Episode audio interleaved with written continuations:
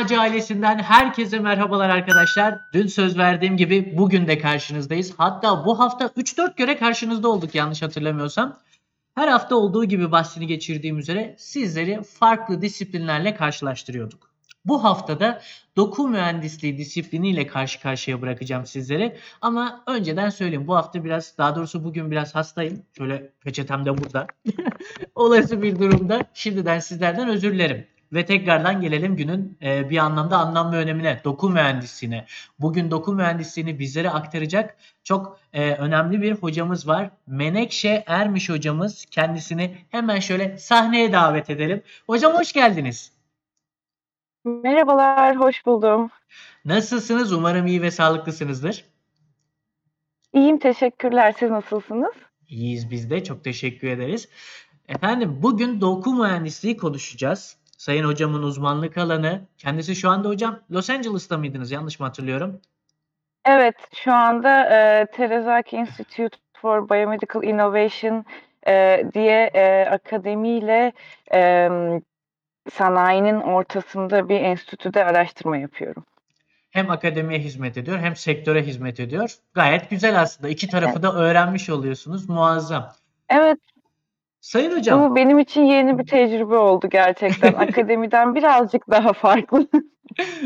Bence de yani ne derler? Çünkü akademiye ağırlık verildiğinde sürekli olarak belli bir düşünce tipi var. Ee, sürekli olarak bir veri, bilgi üretme tipi varken artık sektöre girince bir de işin e, finansal kısmı söz konusu oluyor. Evet. İleriye yönelik adımlar daha çok düşünülüyor. Tuhaf fakat e, olması gereken bir ne derler edinim diyeyim kısacası.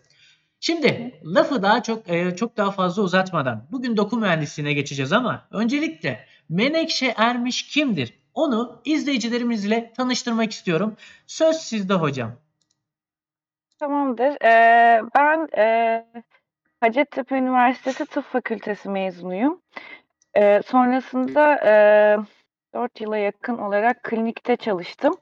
O sırada da ya hep araştırmaya merakım vardı. Fakat bizim tıp disiplininde gördüğümüz araştırma ile temel bilim araştırması arasında çok fark varmış. Ee, bunu ODTÜ'ye geldiğimde anladım. Ee, ODTÜ Biyomedikal Mühendisliği bölümünde e, doktora çalışmalarımı yürüttüm. Biyomalzemeler ve doku mühendisliği alanında. Ee, daha sonrasında e, 2016 yılında tamamladım doktoramı. 2016 yılından beri e, ODTÜ Biyomalzeme ve Doku Mühendisliği Mükemmeliyet Merkezi'nde e, çalışıyorum araştırmacı olarak. E, şu anda da e, bir yıllığını e, Amerika'da e, Terezaki Institute for Biomedical Innovation'da e, misafir araştırmacı olarak e, çalışmalarımı e, yürütüyorum. E, ben e, şöyle söyleyeyim. İlk biyomalzeme ile ilgili başvuru yaptığımda aslında biyomedikal mühendisliğine başvurmuştum ve biyomalzemenin ne olduğunu hiç bilmiyordum. Hı hı. Ee, ama e, çok interdisipliner bir alan olduğundan Kesinlikle. ve aslında e, bize çok e, net bir şekilde sunulmadığından ne yaptığını bilmiyordum. E, ben tıp fakültesinin intern senesinde yani son senesinde e, iki ay kadar İngiltere'de yapmıştım internlüğümü bir ortopedi kliniğinde ve orada sürekli biyomalzemelerden bahsediyorlardı E, ve e, böyle işte şey e, bu omurganın eğriliklerini e, tedavi etmek için metal e, çiviler ve metal aksamlar İmplantlar, evet. kullanıyoruz. Evet, e, fakat e, en sık çocuklarda görülüyor ve çocuklar çok hızlı büyüdüğü için sürekli ameliyat etmek gerekiyordu. O gittiğim kliniktekiler ise çocukla birlikte büyüyebilen bir implant tasarlamaya çalışıyorlardı. Ee, o zaman çok ilgimi çekmişti ama bunun Türkiye'de yapılabileceğine dair hiçbir fikrim yoktu. Ee, ODTÜ'ye geldiğimde e, Vasıf Hoca ile ilk görüştüğümde hani doktora için e, bana şey sordu. "Se- Sen ne çalıştığımızı biliyor musun dedi. E, ben de çok dürüst bir şekilde çünkü diyebilecek hiçbir şey yoktu. Hayır hocam hiçbir şekilde bilmiyorum dedim. E, biyomalzeme ile tanışmam öyle oldu. Yani hani daha önceden ismini bildiğim ama aslında ne yapıldığına dair hiçbir fikrim olmayan bir branştı. Ve e, daha sonraki yıllarda e, tıp, temel bilimler ve mühendislik arasında e, bir çeşit bir köprü kurmaya çalıştım. Çünkü e, interdisipliner branşlarımızın e, en büyük sıkıntısı farklı disiplinlerden gelen insanların aslında farklı diller konuşuyor olması bilim adına. Kesinlikle. Evet. Ve e, bunları birleştirerek bir e, yani bilgi veya ürün e, ortaya çıkarmanın e, gerçekten aslında zorlu bir şey olması. Ben de bunu aslında bu işin içinde öğrendim. Hem kendi ne yaptığım branşımı öğrendim. Utanarak söylüyorum. Yani hiç bilmeden girdim bu işin içine. E, yani aslında şöyleydi. Hiç bilmiyor olmak çünkü hani o kadar yıl okuyorsunuz, e, belli bir eğitim alıyorsunuz ve bir altyapı oluşturuyorsunuz ama bunun hepsine hepsinden farklı olarak yeni bir şey sunuluyor olması benim gerçekten ilgimi çekmişti. E, o yüzden de aslında çok hızlı bir şekilde kabul etmiştim. E, daha sonrasında e, 2010-2016 yılları arasında ODTÜ'de doktora çalışmalarımı yürüttüm. E, ayrıca zaten e, ODTÜ ile ilgili olarak çok olumlu ve pozitif düşüncelerim var. e, Bundan sonra da e, bu konu üzerinde araştırmalarıma devam ettim. Hem e, böyle e, şu an ODTÜ'de çalıştığım pozisyon e, yarı akademik bir pozisyon. Yani ders verebiliyorum, e, öğrenci alabiliyorum e, ama aynı zamanda işte merkezde de merkezle ilgili bir şeyleri yapıyorum falan. E, yani aslında benim şimdiye kadar yaptıklarım bu kadar. E, Gayet dolu konumu dolu aslında. Teşekkürler. Ya ben konumu çok seviyorum, araştırmayı çok seviyorum. Ee, o yüzden aslında yaptığım işten memnunum. İnsanlar şey soruyorlar hani kliniği bıraktın, e, orada işte çok daha e, büyük şan, şöhret, para gibi şeyler hani e, vardı diyorlar ama e, yani benim e, durumum şöyleydi. Ben kliniği de seviyordum ama araştırma o kadar hoşuma gitti ki işin bu tarafı daha böyle şey e, yani gece uykunuzdan uyanıp aydınlanabiliyorsunuz. Yani bir, bir şeyi çözmek için çözemeden uyuyorsunuz ve gece rüyanızda o deneyi, o çalışmayı görebiliyorsunuz. Bunun yarattığı heyecan ve e, motivasyonu ben işin aslı klinikte göremediğim için klinikten ayrıldım. E, o yüzden e, bayağı mutluyum diyebilirim. Yani e, biyomalzeme doku mühendisliği bir mühendislik branşı gibi gözükmesine rağmen aslında e, klinik uygulamalara bakıldığında klinik uygulamaların bir temel bilimi e, gibi fonksiyon görüyor. Yani hani e, temel araştırmalar biyomalzeme doku mühendisliğinde başlıyor ve daha sonra kliniğe translasyonu yapılmaya çalışılıyor. E, o yüzden aslında e, kliniğin bir temel bilimi, temel araştırması e, gibi düşünebiliriz bunu. Pekala çok teşekkür ederim. Dolu dolu bir e, anlatım oldu. Sizi zaten Evet. bu anlatımdan az çok tahmin ettiler. Yani ne hakkın ne hakkında çalıştığınızı. İlerleyen Evet. dakikalarda ise o anlatım sırasında söylemiş olduğunuz e, kelimelerle, terminolojilerle alakalı da sorularımız olacak. Orada daha rahat e, bir Tabii. anlamda neyi anlattığınızı anlayacaklar. Tamamdır. Şimdi Ben çok uzun konuşuyorum. Ne olur beni durdurun, kesin kısaltın.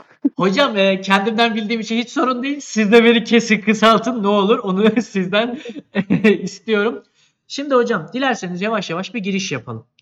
E, az önce de bahsini geçirmiş olduğunuz üzere multidisipliner bir bilim dalından bahsediyoruz. Doku mühendisliği. Şimdi Evet. doku deyince hangi disiplin içerisinde yer alır diye şöyle bir düşünüyorum. Benim kendi çalışmış olduğum alan olan biyoloji disiplini içerisinde yer alabilir. Tıp içerisinde Evet. yer alabilir. E bir de bu işin mühendislik kısmı var. Şimdi diyorum ki Evet. böylesine bir çalışmada bunların tam olarak konumları nerelerdir? Hangileri hangi eksiklerini kapatıyorlar veya neyi başarmalarını sağlıyorlar? Bunu sizden öğrenmek istiyorum. Bir yandan da doku mühendisliğini şöyle tanıyalım diye. Tabii ki. Eee, şimdi doku mühendisliğinin amacı eee, insanların eee, biliyorsunuz eee, ömrümüz uzuyor. Yani yaşam süremiz uzuyor ve yaşam süremiz uzadıkça eee, fiziksel bedenimiz eee, bu, bu uzamayı eee, çok da sağlıklı bir şekilde kompanze edemiyor ve eee, yıllar içinde eee, değişik organ ve dokulardan kayıplar veriyoruz. Eee, bunların hani trafik kazası veya kanser gibi sebeplerle de olabiliyor. Tamamen yaşlılık veya işte eee, insan ömrünün uzamasını eee, kompanse edememesi gibi sebeplerden de olabiliyor. İşte böbrek yetmezliği olsun, kalp yetmezliği olsun falan bu tarz durumlarda. Şimdi böyle olunca ciddi bir doku ve organ ihtiyacı var piyasada. Ve biz günümüzde bu doku ve organ ihtiyacını e, ne yazık ki e, insandan insana veya hayvandan insana e, doku nakliyle e, transplantasyonla karşılamaya çalışıyoruz. Ve e, ne yazık ki e, burada bizi kısıtlayan çok önemli şeyler var. Bunun birincisi bizim bağışıklık sistemimiz. Bizim vücudumuzun bağışıklık sistemi kendimize ait olmayan herhangi bir hücre veya yapıyı kabul etmeye programlanmamış. O yüzden biz e, uyumlu donörlerden bile yani uyumlu derken hani temel bazı e, doku tipleri bize benzeyen insanların e, organlarını bile alıyor olsak hala bağışıklık sistemimiz bunu reddettiği için bir de üstüne bağışıklık sistemimizi bağlı, ba- baskılayacak immünsüpresif tedaviler kullanmamız gerekiyor. Tabii bir diğer sıkıntı e, bu organların teminiyle alakalı. E, çift olan organlar böbrek gibi veya kendi yenileyebilen organlar karaciğer gibi bunları e, doku tipi bizimle uyumlu olan diğer insanlardan alabiliyoruz. Ama bazı organlar var ki bunlar hani e, sadece e, hastanın beyin ölümü gerçekleştikten sonra ve organ bağışı yaptıysa e, alınabiliyor. Yani genel olarak e, şey e, bir beyin ölümü gerçekleşmiş donör veya kadavraya ihtiyaç duyuyoruz. Hı hı. Şimdi böyle olunca e, gerçekten e, organ bulmak ciddi bir sıkıntı haline geliyor. Ve popüla yani dünyada insan popülasyonu artıyor, insanların yaşları ya ömürleri uzuyor ve ortalama yaş artıyor ve organ ihtiyacı artıyor. Şimdi bu noktada e, 1980'lerde asıl ilk kurgulanmaya başlamış biyomalzemeler. E, diyorlar ki biz öyle bir şey üretmeliyiz ki hani e, laboratuvarda bu ürettiğimiz şey en nihayetinde insanların doku ve organ ihtiyaçlarına karşılık vermeli. Tabii işin başında çok kompleks düşünemiyorlar. Yani hedefleri tabii ki böbrek, kalp, işte pankreas gibi e, kompleks organlar ama işin en başında kemik gibi işte kıkırdak gibi e, daha e, yapısı e, kompleks olmayan dokular yapılmaya çalışılıyor. 1980'lerde e, üç temel üç e, önemli konferansta biyomalzeme tanımlanıyor. İlk tanımlandığında inert, dokuyla ve hücrelerle hiç iletişime geçmeyen bir yapı olarak tanımlanırken 90'lara doğru geldiğimizde artık biyoaktif, hücreler ve dokularla iletişim halinde, hastanın var olan dokularına entegre olabilen yapılara dönüşmüş oluyor biyomalzemeler. Yani bir insanlığın da bu biyomalzeme ve doku mühendisliği konusunda bir e, öğrenme eğrisi var. Yani biz önce koyalım ve orada dursun ve sadece destek olsun veya temel fonksiyonları görsün diye bu işe başlamışken e, yıllar içinde artık e, dokuyu mimik etsin, dokuyla iletişime geçsin, biyoaktif olsun, gerekirse doku içine büyüsün. Hatta belki biz koyalım belli bir süre sonra orada yok olsun gitsin ve orayı doku kaplasın gibi çok daha kompleks fonksiyonlara doğru gidiyor. Şimdi böyle olunca işin başında e, bu e, biyomalzeme alanıyla ilgilenen insanlar gerçekten e, doktorlar ve e, temel bilimciler yani kimyacı, kimyagerler, biyologlar şeklindeyken e, bu öğrenme eğrisinin üzerinde daha kompleks yapılara, daha kompleks kimyalara, daha kompleks fiziksel özelliklere ihtiyaç duyulmaya başlayınca e, mühendislik de işin içine ciddi olarak girmeye başlıyor. Şimdi şu günümüzde e, gerçekten en interdisipliner alanlardan biri diyebiliriz biyomalzeme için. Çünkü e, doktorlar var, e, biyologlar var, e, moleküler biyologlar, genetikçiler var, e, Muhtemelen kimyacı. Aynen. evet kimyagerler var, kimya mühendisleri var. Çünkü bu, bu sadece laboratuvarda bir ürün üretmek değil, nihai olarak bunun scale-up'ını yani e, piyasaya sürülebilecek boyutta üretimini de içerdiği için kimya mühendisleri de var işin içinde. İşte onun dışında tabii ki, eee, malzeme mühendisliği var. Çünkü işin büyük bir kısmı, eee, bazen, emm, sentetik malzemelerin kullanılmasını içeriyor. Eee, seramiklerin, metallerin, polimerlerin. O yüzden malzeme mühendisleri var işin içinde. Eee, bu süreçlerin yönetilmesinde, eee, sensörler bizim için çok önemli. Yani biz ürettiğimiz şeyin aktivitesini de takip etmek istiyoruz. O yüzden elektrik mühendisleri var işin içinde.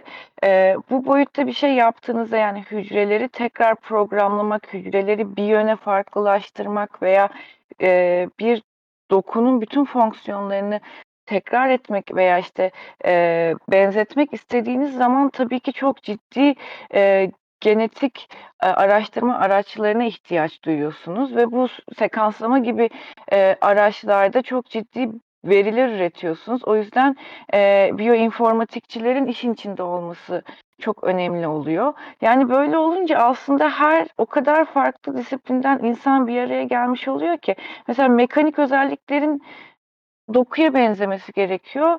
Eee, makine mühendisleri işin içine giriyor. Eee, işte, dediğim gibi bunun yaptığınız şeyin doğru olup olmadığını ölçmeniz gerekiyor. Sensörler için, işte, elektronik mühendisleri, MEMS'çiler işin içine giriyor.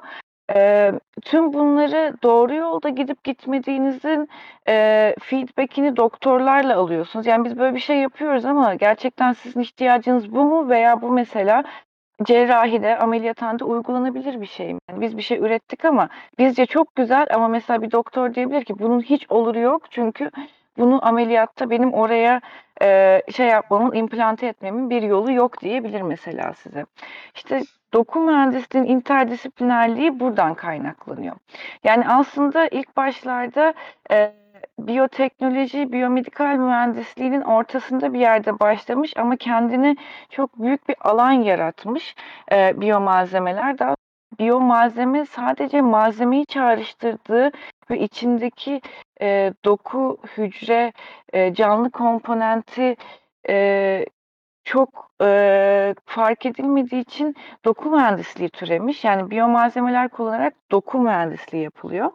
Daha sonra doku mühendisliği de çok in vitro lab'da benchüstü bir iş gibi gözükmeye başladığı için artık bunu, eee uygulama alanı da bulabilmesi için oradan rejeneratif tıbba geçiş yapılmış. Yani biz, eee, ürettiğimiz şeyleri aslında insan için üretiyoruzu vurgulayabileceğimiz bir, eee, a branş daha olmuş oluyor ve şimdi rejeneratif tıpta bir şeyler hâlâ üretiliyor. In vitro, in vivo testleri yapılıyor ama bunları insana uygulayabilmek için şimdi günümüzde artık translasyonel tıp diye bir, eee, terimden bahsediliyor. Yani, eee, biz ne yapıyoruz? İşte en temelinde malzemeyi üreterek başlıyoruz.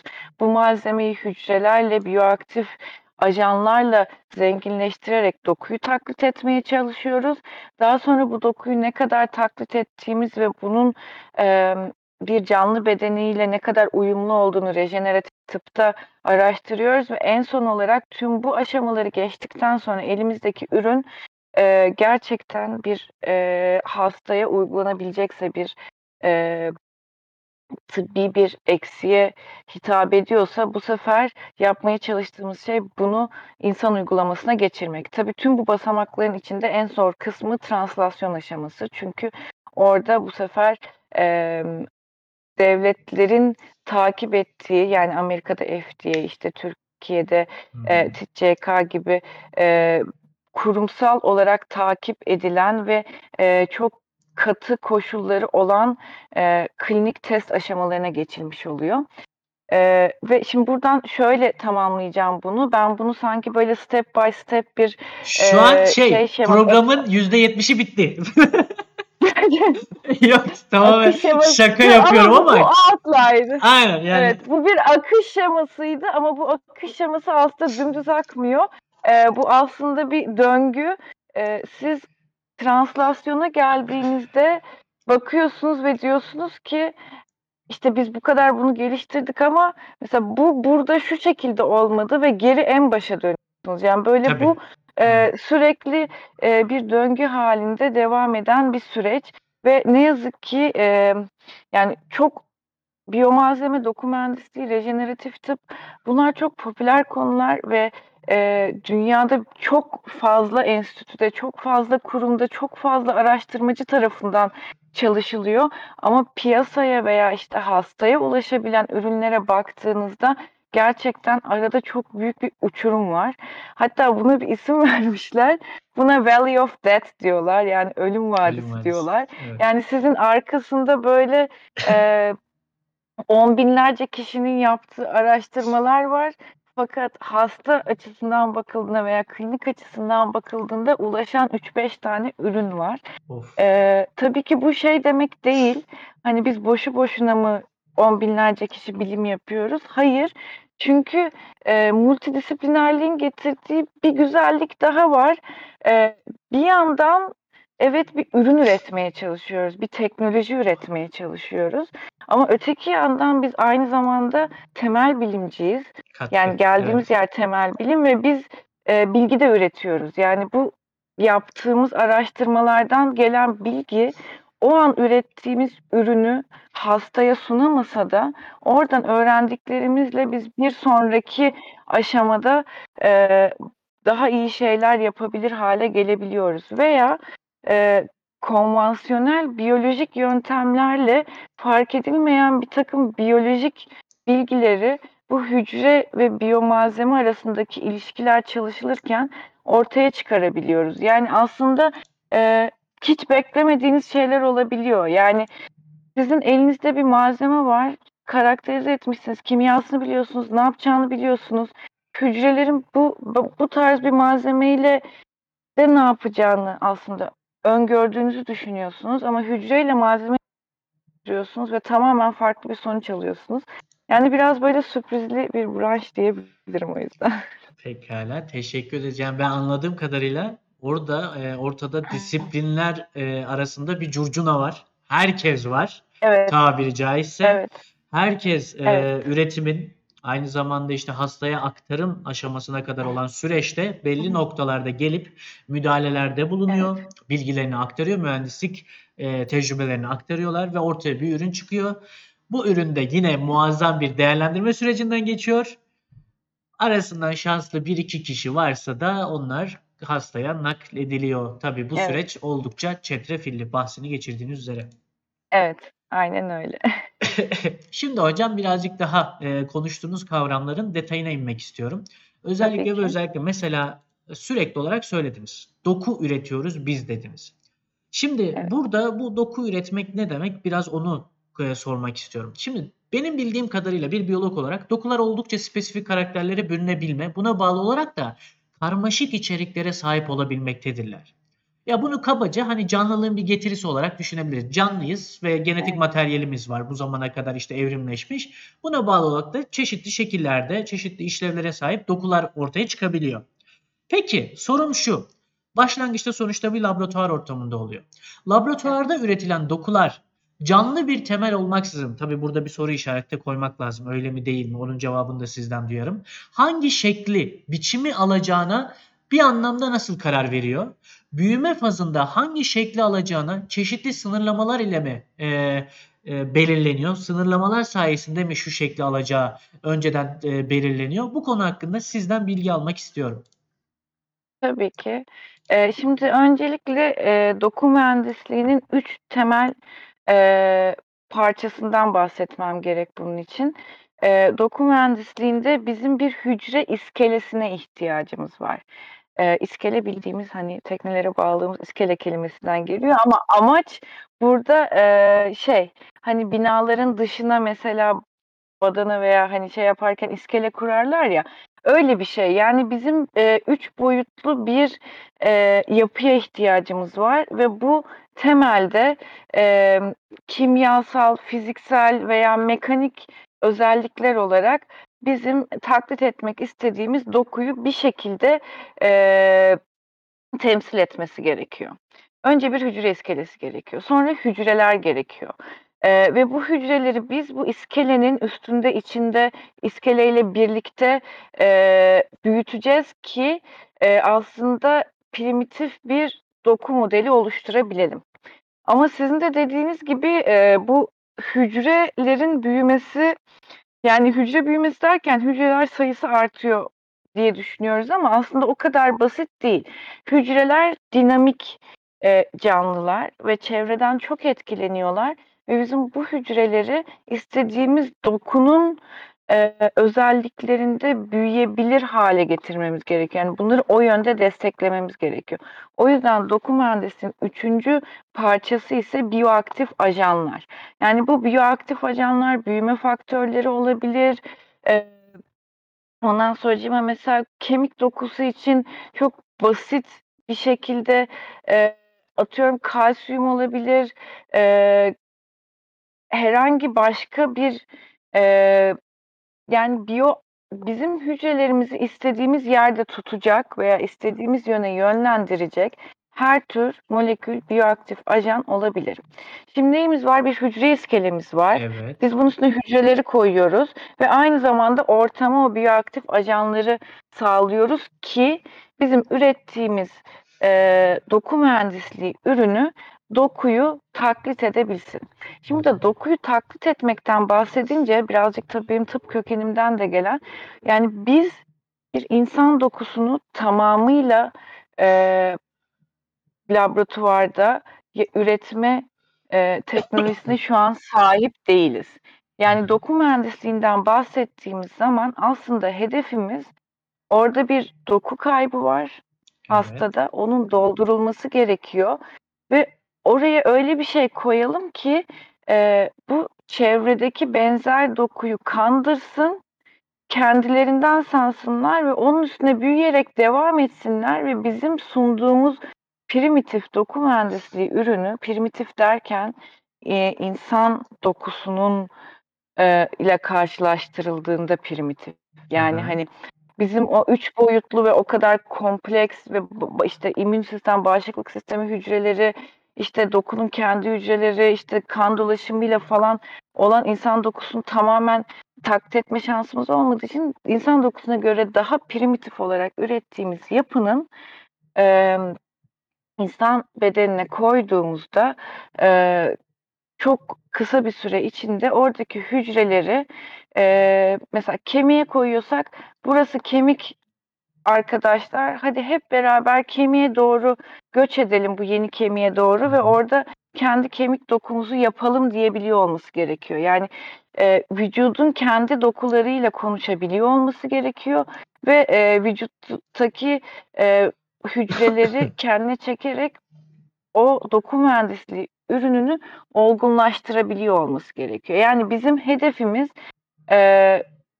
nihai olarak e, o dokunun birebir aynısını yapmak olamıyor. Çünkü o şu an mümkün değil. Anladım. Öte yandan başka bir örnek vereceğim. Bu kemikten bir örnek. Yani kemikte kemik gibi porlu yani süngerimsi yapıya sahip, mekanik özellikleri kemiğe benzeyen ve üstünde mesela kök hücreler ve büyü, kemik büyüme faktörleri barındıran bir yapıyı siz e, hastaya veya hayvana neyse implante ettiğinizde belli bir süre sonra kendi kemik dokusunun oraya büyüdüğünü ve e, o doku kaybı olan boşluğu doldurduğunu görüyorsunuz. Hı hı. zaten burada hedeflenen bu. Şimdi ama tabii bu her doku için geçerli değil. E, bazı dokularda biz başka fonksiyonlar da arıyoruz. Mesela pankreas gibi. Şimdi biz ne istiyoruz bir pankreas? Değerli hocam. Pankreas çok Çok özür dilerekten araya girebilir miyim? tabii ki Şöyle e, şimdi tam sınırında yakaladım o yüzden durdurmak istedim. E, hem bir anlamda nefes alın hem de ben e, ikinci sorumu ki. şu anda e, giriş yapacağınız için ikinci sorumla size hitap edeyim. Hocam şimdi Tabii ki. anladığım kadarıyla e, ortada ne diyeyim en kaba tabirle yanlış anlamayın lütfen bir e, protein yığını, bir hücreler yığını, bir et yığını var. Ve bu et yığınının Yani tem- He, işte çok kaba tabirle, çok çok kaba tabirle. Çok özür dilerim. E, efendim bu et yığınının tam anlamıyla bizim insan hücreleri kadar e, bir fonksiyon gerçekleştiremeyeceğini evet biliyoruz. Ama bizim amacımız bir anlamda bunun bulunduğu yere göç etsinler ve ilgili boşlukları doldursunlar. Sanki efendime söyleyeyim hiç yaşanmamış gibi ya da kendisi rejenere oluyormuş gibi olsun bu durum. Evet. Şimdi ise işin fonksiyonel... Ha, Buyurun hocam. Evet. Aynen öyle. Şimdi bu bir kısmı. Yani sonuçta vücudumuzda çok çeşitli doku var ve hepsinin ihtiyaçları farklı. Kesinlikle. Bağ bağ dokusu dediğimiz şey işte vücudumuzu destekleyen dokular. Bağ dokuyla ilgili kayıplarda bu biraz önce sizin de özetlediğiniz şekilde bir yaklaşım iş görebiliyor. Hı hı. Ama şimdi karaciğer, pankreas gibi böyle e, salgı fonksiyonları olan, hormonal fonksiyonları olan ve aynı zamanda e, çok karmaşık ve farklı hücre gruplarını bir arada barındıran e, organlara geldiğimizde işin rengi biraz değişiyor. Orada sadece bir hücre iskelesi ve hücreleri koyup hadi arkadaşlar olun şimdi demekle bu ne yazık ki olmuyor. Ee, şimdi et yanı kısmına gelirsek şöyle Tabii buyurun. Siz Ee, orada bana bir azar çekin hocam. Yok yok azar değil. Şimdi şöyle şu an çalıştığım laboratuvarda e, şey laboratuvarda et üretimi üzerinde çalışıyorum. Aa evet öyle değil mi? gerçekten Evet evet evet doğru. ben şu an yani gerçekten hani laboratuvarda et yanını gördüğüm için e, bizim yaptığımız et o et değil. Yani hani öyle söyleyeyim. E, şöyle diyeyim. E, tabii ki bir fonksiyon. Yani o bağ dokusu için, kemik için, işte kıkırdak için, deri için, e, tendon için yaptığımızın da bir fonksiyonu olması gerekiyor. Yani eğer bir fonksiyon göremiyorsa zaten e, oraya koymanın bir anlamı yok. Yani tıpta şöyle bir şey vardır. Eğer e, organ fonksiyonunu kaybetmişse ve e, eğer orada durduğu sürece fonksiyon görmeyip vücuda zarar vermeye başlıyorsa zaten alınması gerekiyor. Yani bunun Evet. için organı çıkarmanız gerekiyor, uzvu ampute etmeniz falan gerekiyor. Ve biz doku mühendisliğinde de fonksiyon görmeyen bir şeyi koymak istemiyoruz tabii ki. Yani Kesinlikle. fonksiyonlu olsun diyoruz. Ama e, böyle bazal seviyede fonksiyonu olan organlar var. Bir de gerçekten hani çok ciddi fonksiyonu olan organlar var. Şimdi mesela pankreas örneğinden gidersek pankreasın iki farklı yapısı var. Pankreasın bir kısmı sindirim enzimlerini salgılıyor. Evet. Pankreasın bir kısmı ise ciddi hormonlar salgılıyor. İnsülin gibi, glukagon gibi. Şimdi bu enzim kısmını geçiyoruz. Çünkü ağızdan hap şeklinde verebiliyoruz. Evet. Ve bu yüzden hani onun onu taklit etmeye harcanacak enerji, para ve emeğin e, sadece bir yani ilaçla alınabiliyorsa bir şey hap şeklinde yutulabiliyorsa daha basit bir çözümü varsa doku mühendisliği gibi çok kompleks bir e, çözüm üretmeye çalışmanın e, hiçbir e, şey yok. E, f- yani Milyonlarca dolar yatırmaya gerek yok. faydası yok. Evet, gerek yok. Aynen öyle. Ancak öte taraftan e, hormon salgılayan pankreasa geldiğimizde yani insülin ve glukagon sağlayan, salgılayan, kan şekerini düzenleyen pankreasa geldiğimizde bu kısmında çok ciddi bir ihtiyaç olduğunu görüyoruz. Çünkü birincisi e, tip 1 diyabet yani Evet. çocukluktan gelen diyabet üstünde çocukluktan geldiği için e, aslında bu e, hastalar erişkinliklerine ulaştıklarında şekere bağlı çok ciddi yan etkiler ve çok ciddi sorunlarla geliyorlar ve yaşam ömürleri ciddi olarak kısalıyor. Fakat bunun yanında bir de tip 2 diyabet var. Tip 2 diyabette ise artık daha sık görmeye başlıyoruz. Ee, bu yıllar içinde insülin direnciyle ortaya çıkan bir şeker hastalığı durumu ve e, bunda da çok ciddi bir e, kronik e, hastalık grubu ileri yaş hastalar mevcut ve bu insanların da buna ihtiyacı var ve günümüzde biz ne yapıyoruz? E, iğne yani enjeksiyon formatında insülin yapıyoruz. Evet. Fakat şöyle bir sıkıntı var. Bedenimizde insülin ve glukagon gün içinde çok inanılmaz dalgalanmalar yaşıyor ve o an aldığınız gıdaya, kanınıza karışan şeker miktarına bağlı olarak vücut bunu kendi regüle edebiliyor. Biz şimdi günde iki kere, dört kere, beş kere insülin vurarak aslında bunu tam olarak taklit edemiyoruz. Ve bu hastalar çoğu zaman ya şekerleri yükseliyor, hiperglisemiye giriyorlar, ya şekerleri düşüyor, hipoglisemiye giriyorlar ve buna bağlı olarak da uzun dönemde ciddi sıkıntılar yaşıyorlar. Şimdi bunu ilk başta getirdiğimiz çözüm yine bir doku, doku demeyeyim de biyomalzeme yaklaşımı olarak pompalar oldu.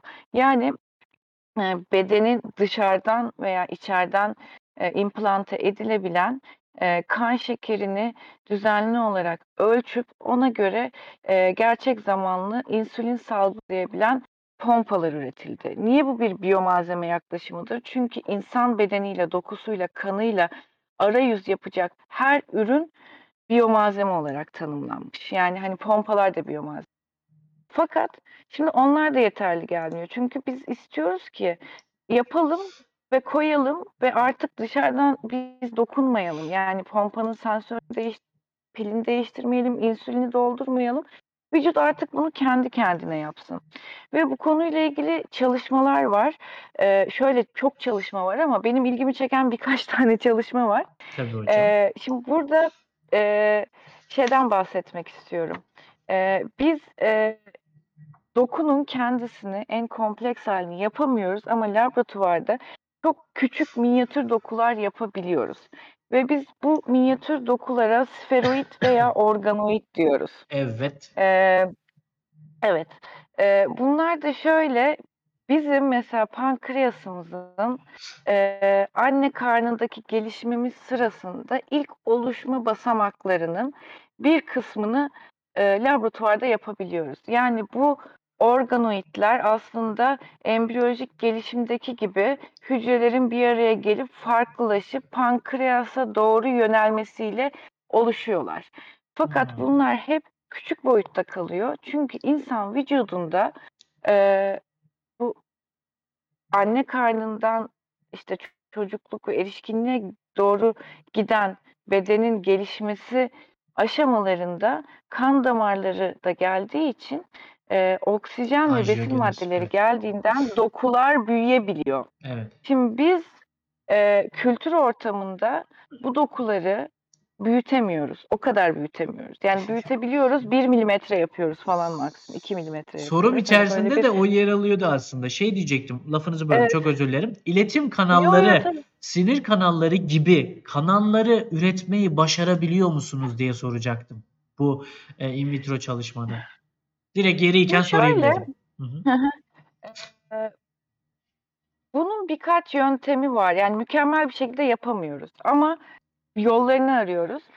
Şimdi bu self assembly diye bir şey var. Yani siz e, dokuda var olan hücre popülasyonlarını yani atıyorum pankreas için işte beta hücrelerini, oradaki bir takım böyle miyofibroblastları, bağ dokusu hücrelerini, işte damar hücrelerini, sinir hücrelerini falan böyle bir çorba gibi bir tüpte karıştırıp sonra üç boyutlu bir jelin içine koyduğunuzda e, teorik olarak bu hücreler doğru e, biyoaktif ajanları veya farklılaşma şeylerini de sağlarsanız kendi aralarında organize olarak self-assembled organoidler oluşturabiliyorlar. Yani hücreler birbirleriyle konuşarak dokuya benzer bir e, Yapı ortaya şey yapabiliyorlar. Hı. Yapı ortaya çıkarabiliyorlar.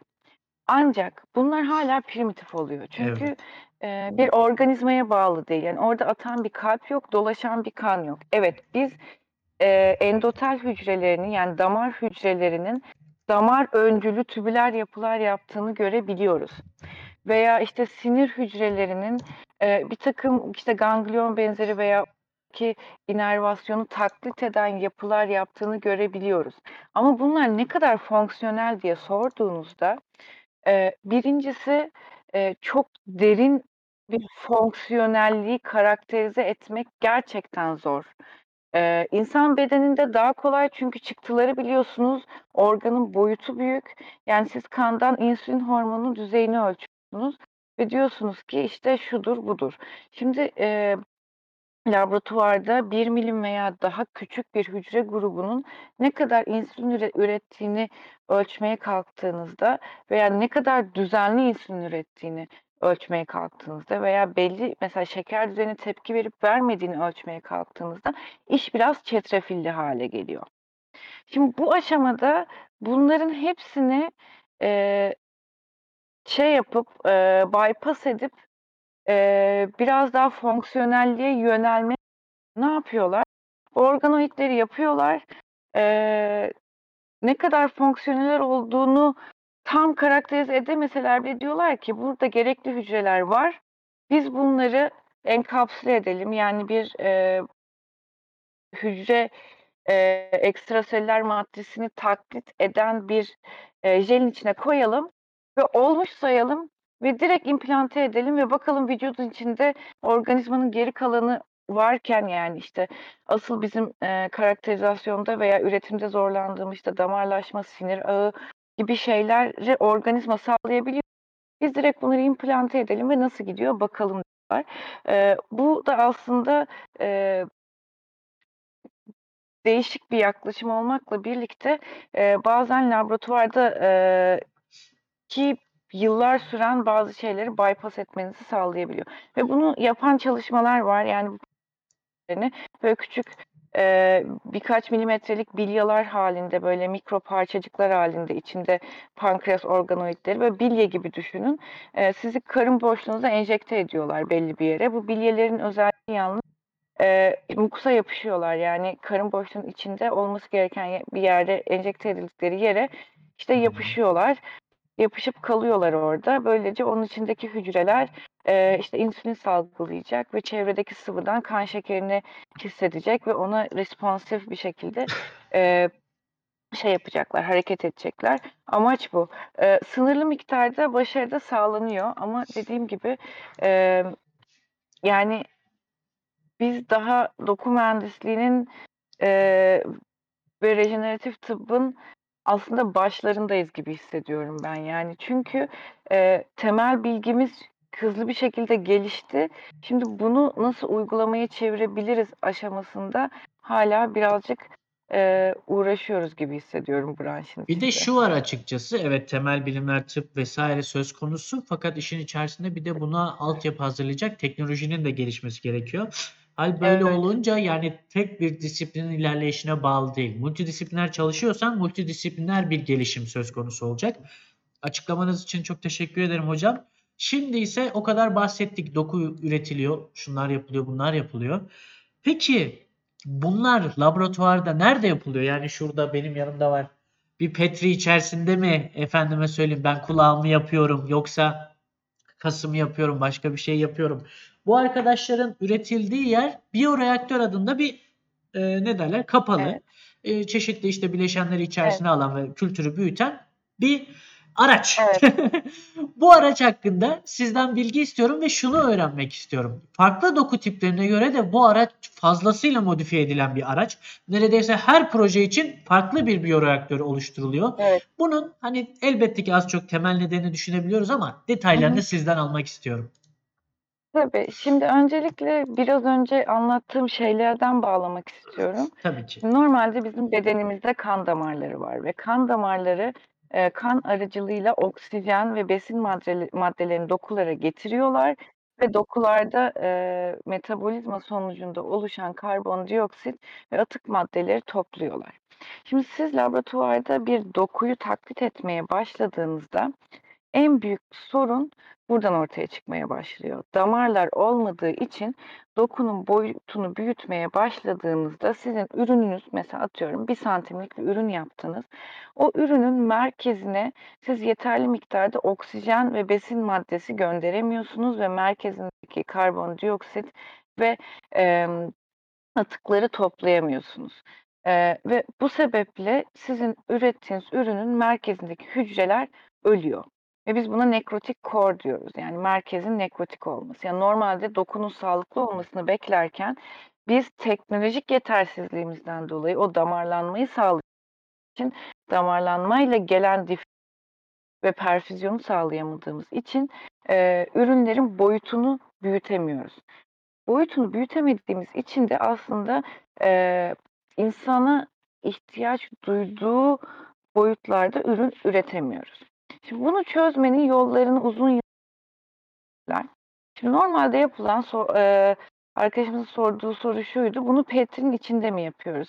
Yani petri değil ama hüc- hücre kültürü e, şeyleri var, plakaları var. Aslında statik kültürleri onun içinde yapıyoruz. Yani aslında hücre kültürü tamamen plastikte yapılan bir süreç ve insanlar bunu gördüğünde ilk başta çok şaşırıyorlar ama her şeyimiz plastik Eee, ve aslında eee, eğer doku mühendisliği ürünü yoksa ortada her şey iki boyutlu. Yani her şey bir yüzeyde geçiyor. Bir plastiğin yüzeyindeki hücrelerde. Şimdi biz doku mühendisliğine geçtiğimizde artık 3 boyutlu yapılardan bahsediyoruz, değil mi? Yani kemik yapacağız, pankreas yapacağız, karaciğer yapacağız diyoruz. Bunlar 2 boyutlu değil, 3 boyutlu yapılar. Ama ne dedik? 3 boyutluya geçtiğimizde bu sefer de merkezde dolaşım olmadığı için hücrelerimiz ölüyorlar. Ve hücrelerimiz öldükçe öldüklerine dair kimyasallar salgılıyorlar. İmdat ölüyoruz diye çevredeki hücreler de bu kimyasalları alınca Allah ölüyorlar biz de diye ayrıca bir stres oluyorlar ve sonuç olarak ürününüz başarısızlığa doğru gidiyor. Toplu yok Bunu engelleme Evet. Yani böyle oluyor çünkü şöyle e, nekroz apoptozu tetikliyor. Ortada oksijensizlikten ölen hücreler çevredeki hücrelere bir şeyler iyi gitmiyor. Hadi ölelim sinyali gönderebiliyorlar. Yani burada şunun altında çizmek istiyorum hocam bir anlamda. Çok özür dileyerekten araya girdim. Ya oluşan hücreler bizim vücudumuzdaki hücrelerle aynı. Yani apoptozu tetikleyen kazpaz mekanizması dediğimiz her şey aslında onda da var. Nekrozda da söz konusu. Tabii. Yani sadece bu hücreler bir araya geldiğinde çeşitli fonksiyonlar bakımından şu anda hali hazırda disiplin emekleme aşamasında tabirimi lütfen maruz görün. Emekleme aşamasında Evet. olduğu için tam anlamıyla vücudumuzdaki gibi bir e, işleyiş söz konusu değil. Ama onun dışında hücre birebir aynı hücre. Öyle değil Tabii mi? tabii hepsi insan hepsi insan hücresi. Yani şöyle tabii ki başka canlıların hücrelerini de Tabii model ki, hı olarak hı, evet. kullanabiliyoruz ama temel olarak insan hücresi kullanıyoruz. Ee, ve insan hücresi kullandığımız için hani siz, senin benim gibi herhangi birinden bir şekilde alınmış hücreleri kullanmış oluyoruz. Şimdi işin reaktör kısmına geçtiğimizde bu baktık ki bu statik kültürler olmuyor. Yani statik kültürler insan bedenini taklit etmekte yetersiz kalıyor. O zaman bizim insan bedenini bir şekilde taklit etmemiz gerekiyor. Şimdi damarları oraya götüremediğimiz için yani asıl problem gerçek damar üretmek olduğu için diyoruz ki o zaman biz biyoreaktör dediğimiz e, a- dinamik daha dinamik kültürlere geçelim. Dinamik kültür ne demek? Statik kültürde bizim böyle bir petrimiz var. Ortasında örneğimiz duruyor. Etrafında besiyeri var. Kapağını kapattık. Bu böyle günlerce duruyor orada. Hı hı. Eee, 37 derecede hani insan bedenini ta- taklit eden bir inkübatörün içinde ve biz hücrelerin büyümesini bekliyoruz. Şimdi reaktöre geçtiğimizde artık daha dinamik bir kültürden bahsediyoruz. Bu da şu demek. Bizim örneğimiz daha büyük bir hacmin içinde duruyor ve eee, farklı şekilde biz bu hacmi ajite ettiğimiz için eee besiyeri eee, yapımızın içine farklı şekillerde girdiği için eee, bu eee, dolaşımın eksikliğini yaşatmamaya çalışıyoruz biz ürünümüze. Ama tabii olay sadece dolaşım değil. Sizde dediğiniz gibi farklı biyoreaktörler var. Mesela e, bir kemik yapacaksak, şimdi bizim kemiklerimiz nasıl? Biz sürekli hareket, bacı kalçamızın kemiğini düşünelim. İnsanlar olarak iki ayağımızın üstünde yürüyoruz ve sürekli hareket ettiğimiz için düzenli olarak bası kuvvetlerine maruz kalıyor kemikler ve aslında bu düzenli olarak basın e, hareketlerine maruz kalması kemiği canlı tutan, aktif tutan ve e, kemiği e, mekanik özelliklerini korumasını sağlayan en önemli fiziksel uyaran. Hatta diyoruz ya uzaya gidiyorlar işte astronotlar çok uzun süre uzay üstünde kaldıkları zaman yer çekiminin eksikliğine ve bu bası hareketine bağlı olarak kemik kaybı yaşıyorlar. Çünkü bizim kemiklerimiz e, sürekli olarak üstlerinde yük olmasına alışıklar ve kendi mineral dengelerini ve mekanik özelliklerini bu e, tekrar eden yüklerle sağlayabiliyorlar. Şimdi ben bir kemik dokusu üreteceksem ve bunu olgunlaştırmak istiyorsam tabii ki bunu bir şekilde taklit etmem gerekiyor. Günümüzde mekanik biyoreaktörler var. Nasıl biliyor musunuz? İki tane plakası var. Siz örneğinizi araya koyuyorsunuz. Basım hızını belirliyorsunuz. O çok yavaş bir şekilde sanki bir insanın içindeymiş ve insan günlük hayatında hareket ediyormuş gibi sizin örneğinizin üstüne basıp geri çekiliyor. Yani bu bedende kemiğin e, yaşadığı kuvvetleri biz e, yine laboratuvar ortamında ona sağlamaya çalışıyoruz. Mesela bu bir mekanik biyoreaktör. E, perfüzyon biyoreaktörler var. İşte biraz önce kan damarlarından bahsettik ya. O kan damarlarının yokluğu yüzünden oluşacak sorunları engellemek için örnekleri e, yine biyoreaktöre koyuyoruz. Sonra içlerinden eee, besiyeri geçiriyoruz. Yani çok yavaş bir hidrostatik basınç uygulayarak besiyerinin bizim yaptığımız porlu yapının içinden geçmesini sağlayabiliyoruz. Bu da bir çeşit biyoreaktör mesela. Veya biraz önce pankreas organoidlerinden bahsettik. Biz bu organoidleri biyo uyumlu malzemelerin içine hidrojellerin içine koyuyoruz. Mesela küçük bilyalar ürettik. Ne yapıyoruz? Bu sefer ha, tam şu resimde gözüken karıştırmalı biyoreaktörleri Sabahtan beri arıyorum da onun e, bir videosunu bulayım dedim. eee, Durmam gerektiği yerde söyleyin hocam. Yo yo hiç önemli değil. Karıştırmalı biyoreaktörün içine atıyoruz. Burada ne var? Bir tane e, şey dönüyor, pervane dönüyor ve içeride besiyeri hareket ediyor. Sferoidlerde veya sferoidlerin içinde olduğu küçük bilye şeklindeki hidrojellerde içeride dönüyor mesela. Bu da bir seçenek. Şimdi e, bir diğer şey ise e, bu tarz biyoreaktörlerde kullandığımız aslında bağışıklık sistemi hücreleri. Biliyorsunuz e, günümüzde e, artık e, immün tedaviler, yani bağışıklık sistemine yönelik hücre temelli tedaviler çok gelişti. Biz artık hastanın T hücrelerini alıp mesela sonra onları genetik olarak modifiye edip e, kanseri mesela tanıyacak özel bir reseptör yüzeylerine koyup geri hastaya verebiliyoruz.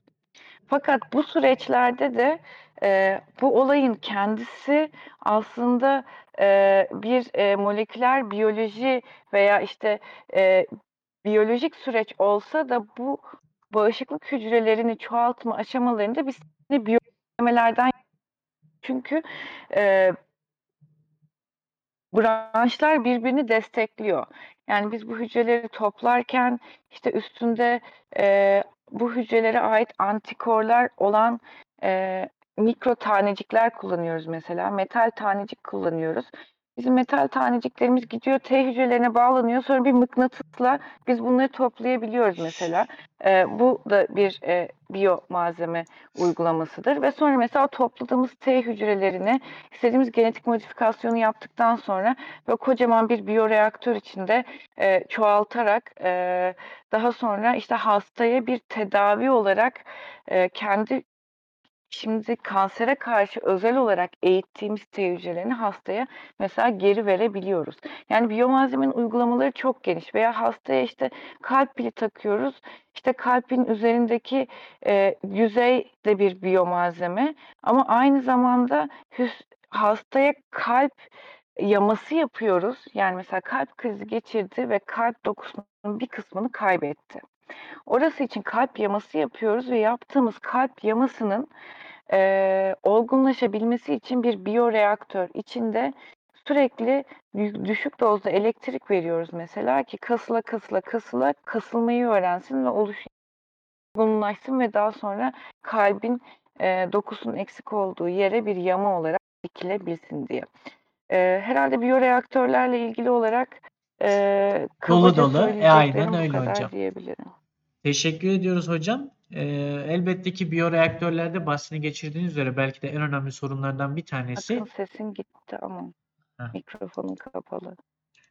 sesim yayına gitti de e, hasta olduğum için her öksürdüğümde gelmedi, evet. aynen aynen.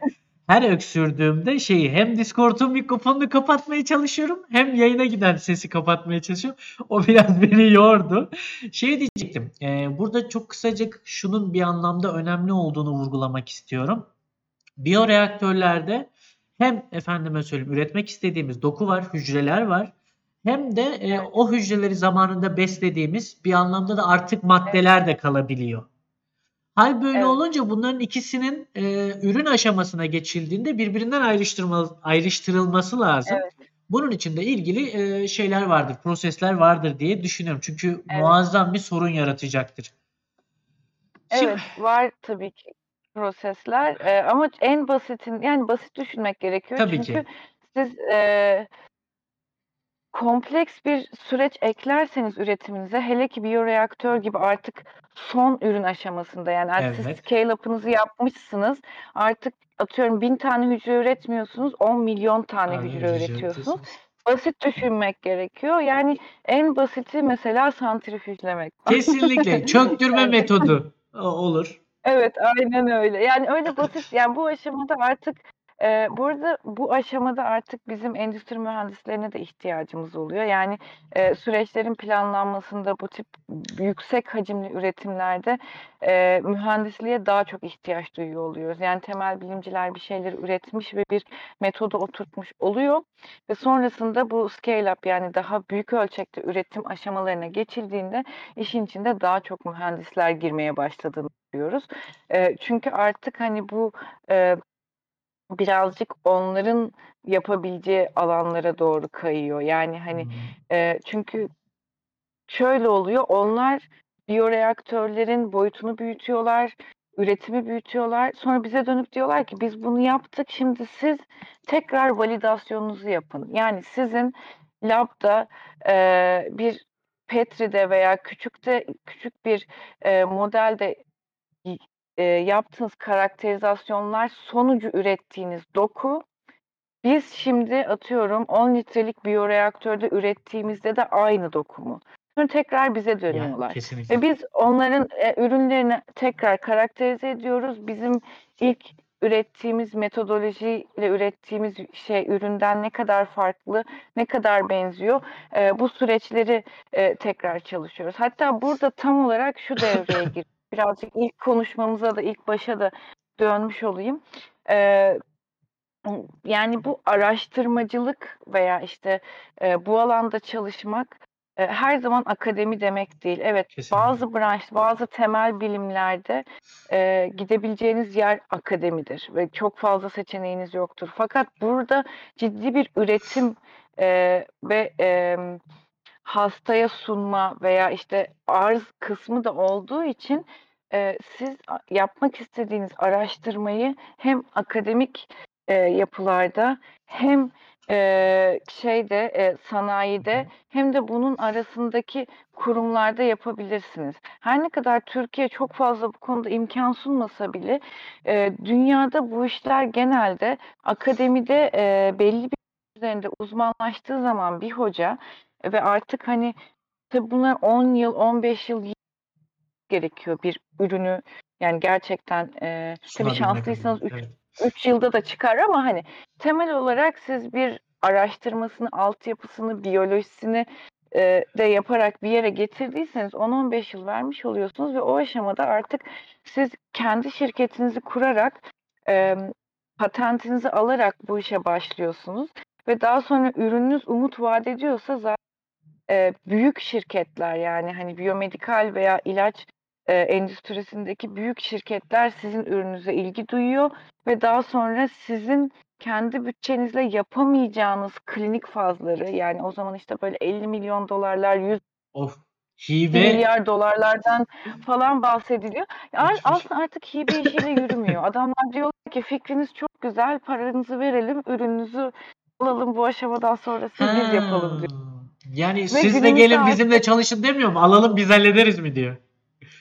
Eee, ya, aslında insanların hedefi artık şu, eee, bu bilimden, eee, sanayiye doğru geçiş aşamasında, eee, güzel fikirler üretelim. Bu fikirleri belli bir aşamaya Getirelim. getirelim. Teknoloji hazırlık seviyesi diye bir şey var. Tabii, tabii. İngilizcesi TRL bizde tekni THS diye geçiyor. Teknoloji hazırlık seviyesini bir seviyeye getirelim. Yani üretime yakın bir hâle getirelim ve sonra insanlar büyük paralar vererek bizi bizden bunu alsınlar. Çünkü biz bilim insanıyız, getirebileceğimiz yer burası. Bundan sonra bizim endüstriye ihtiyacımız var. Endüstrinin bunu alıp scale up'ını yapması gerekiyor.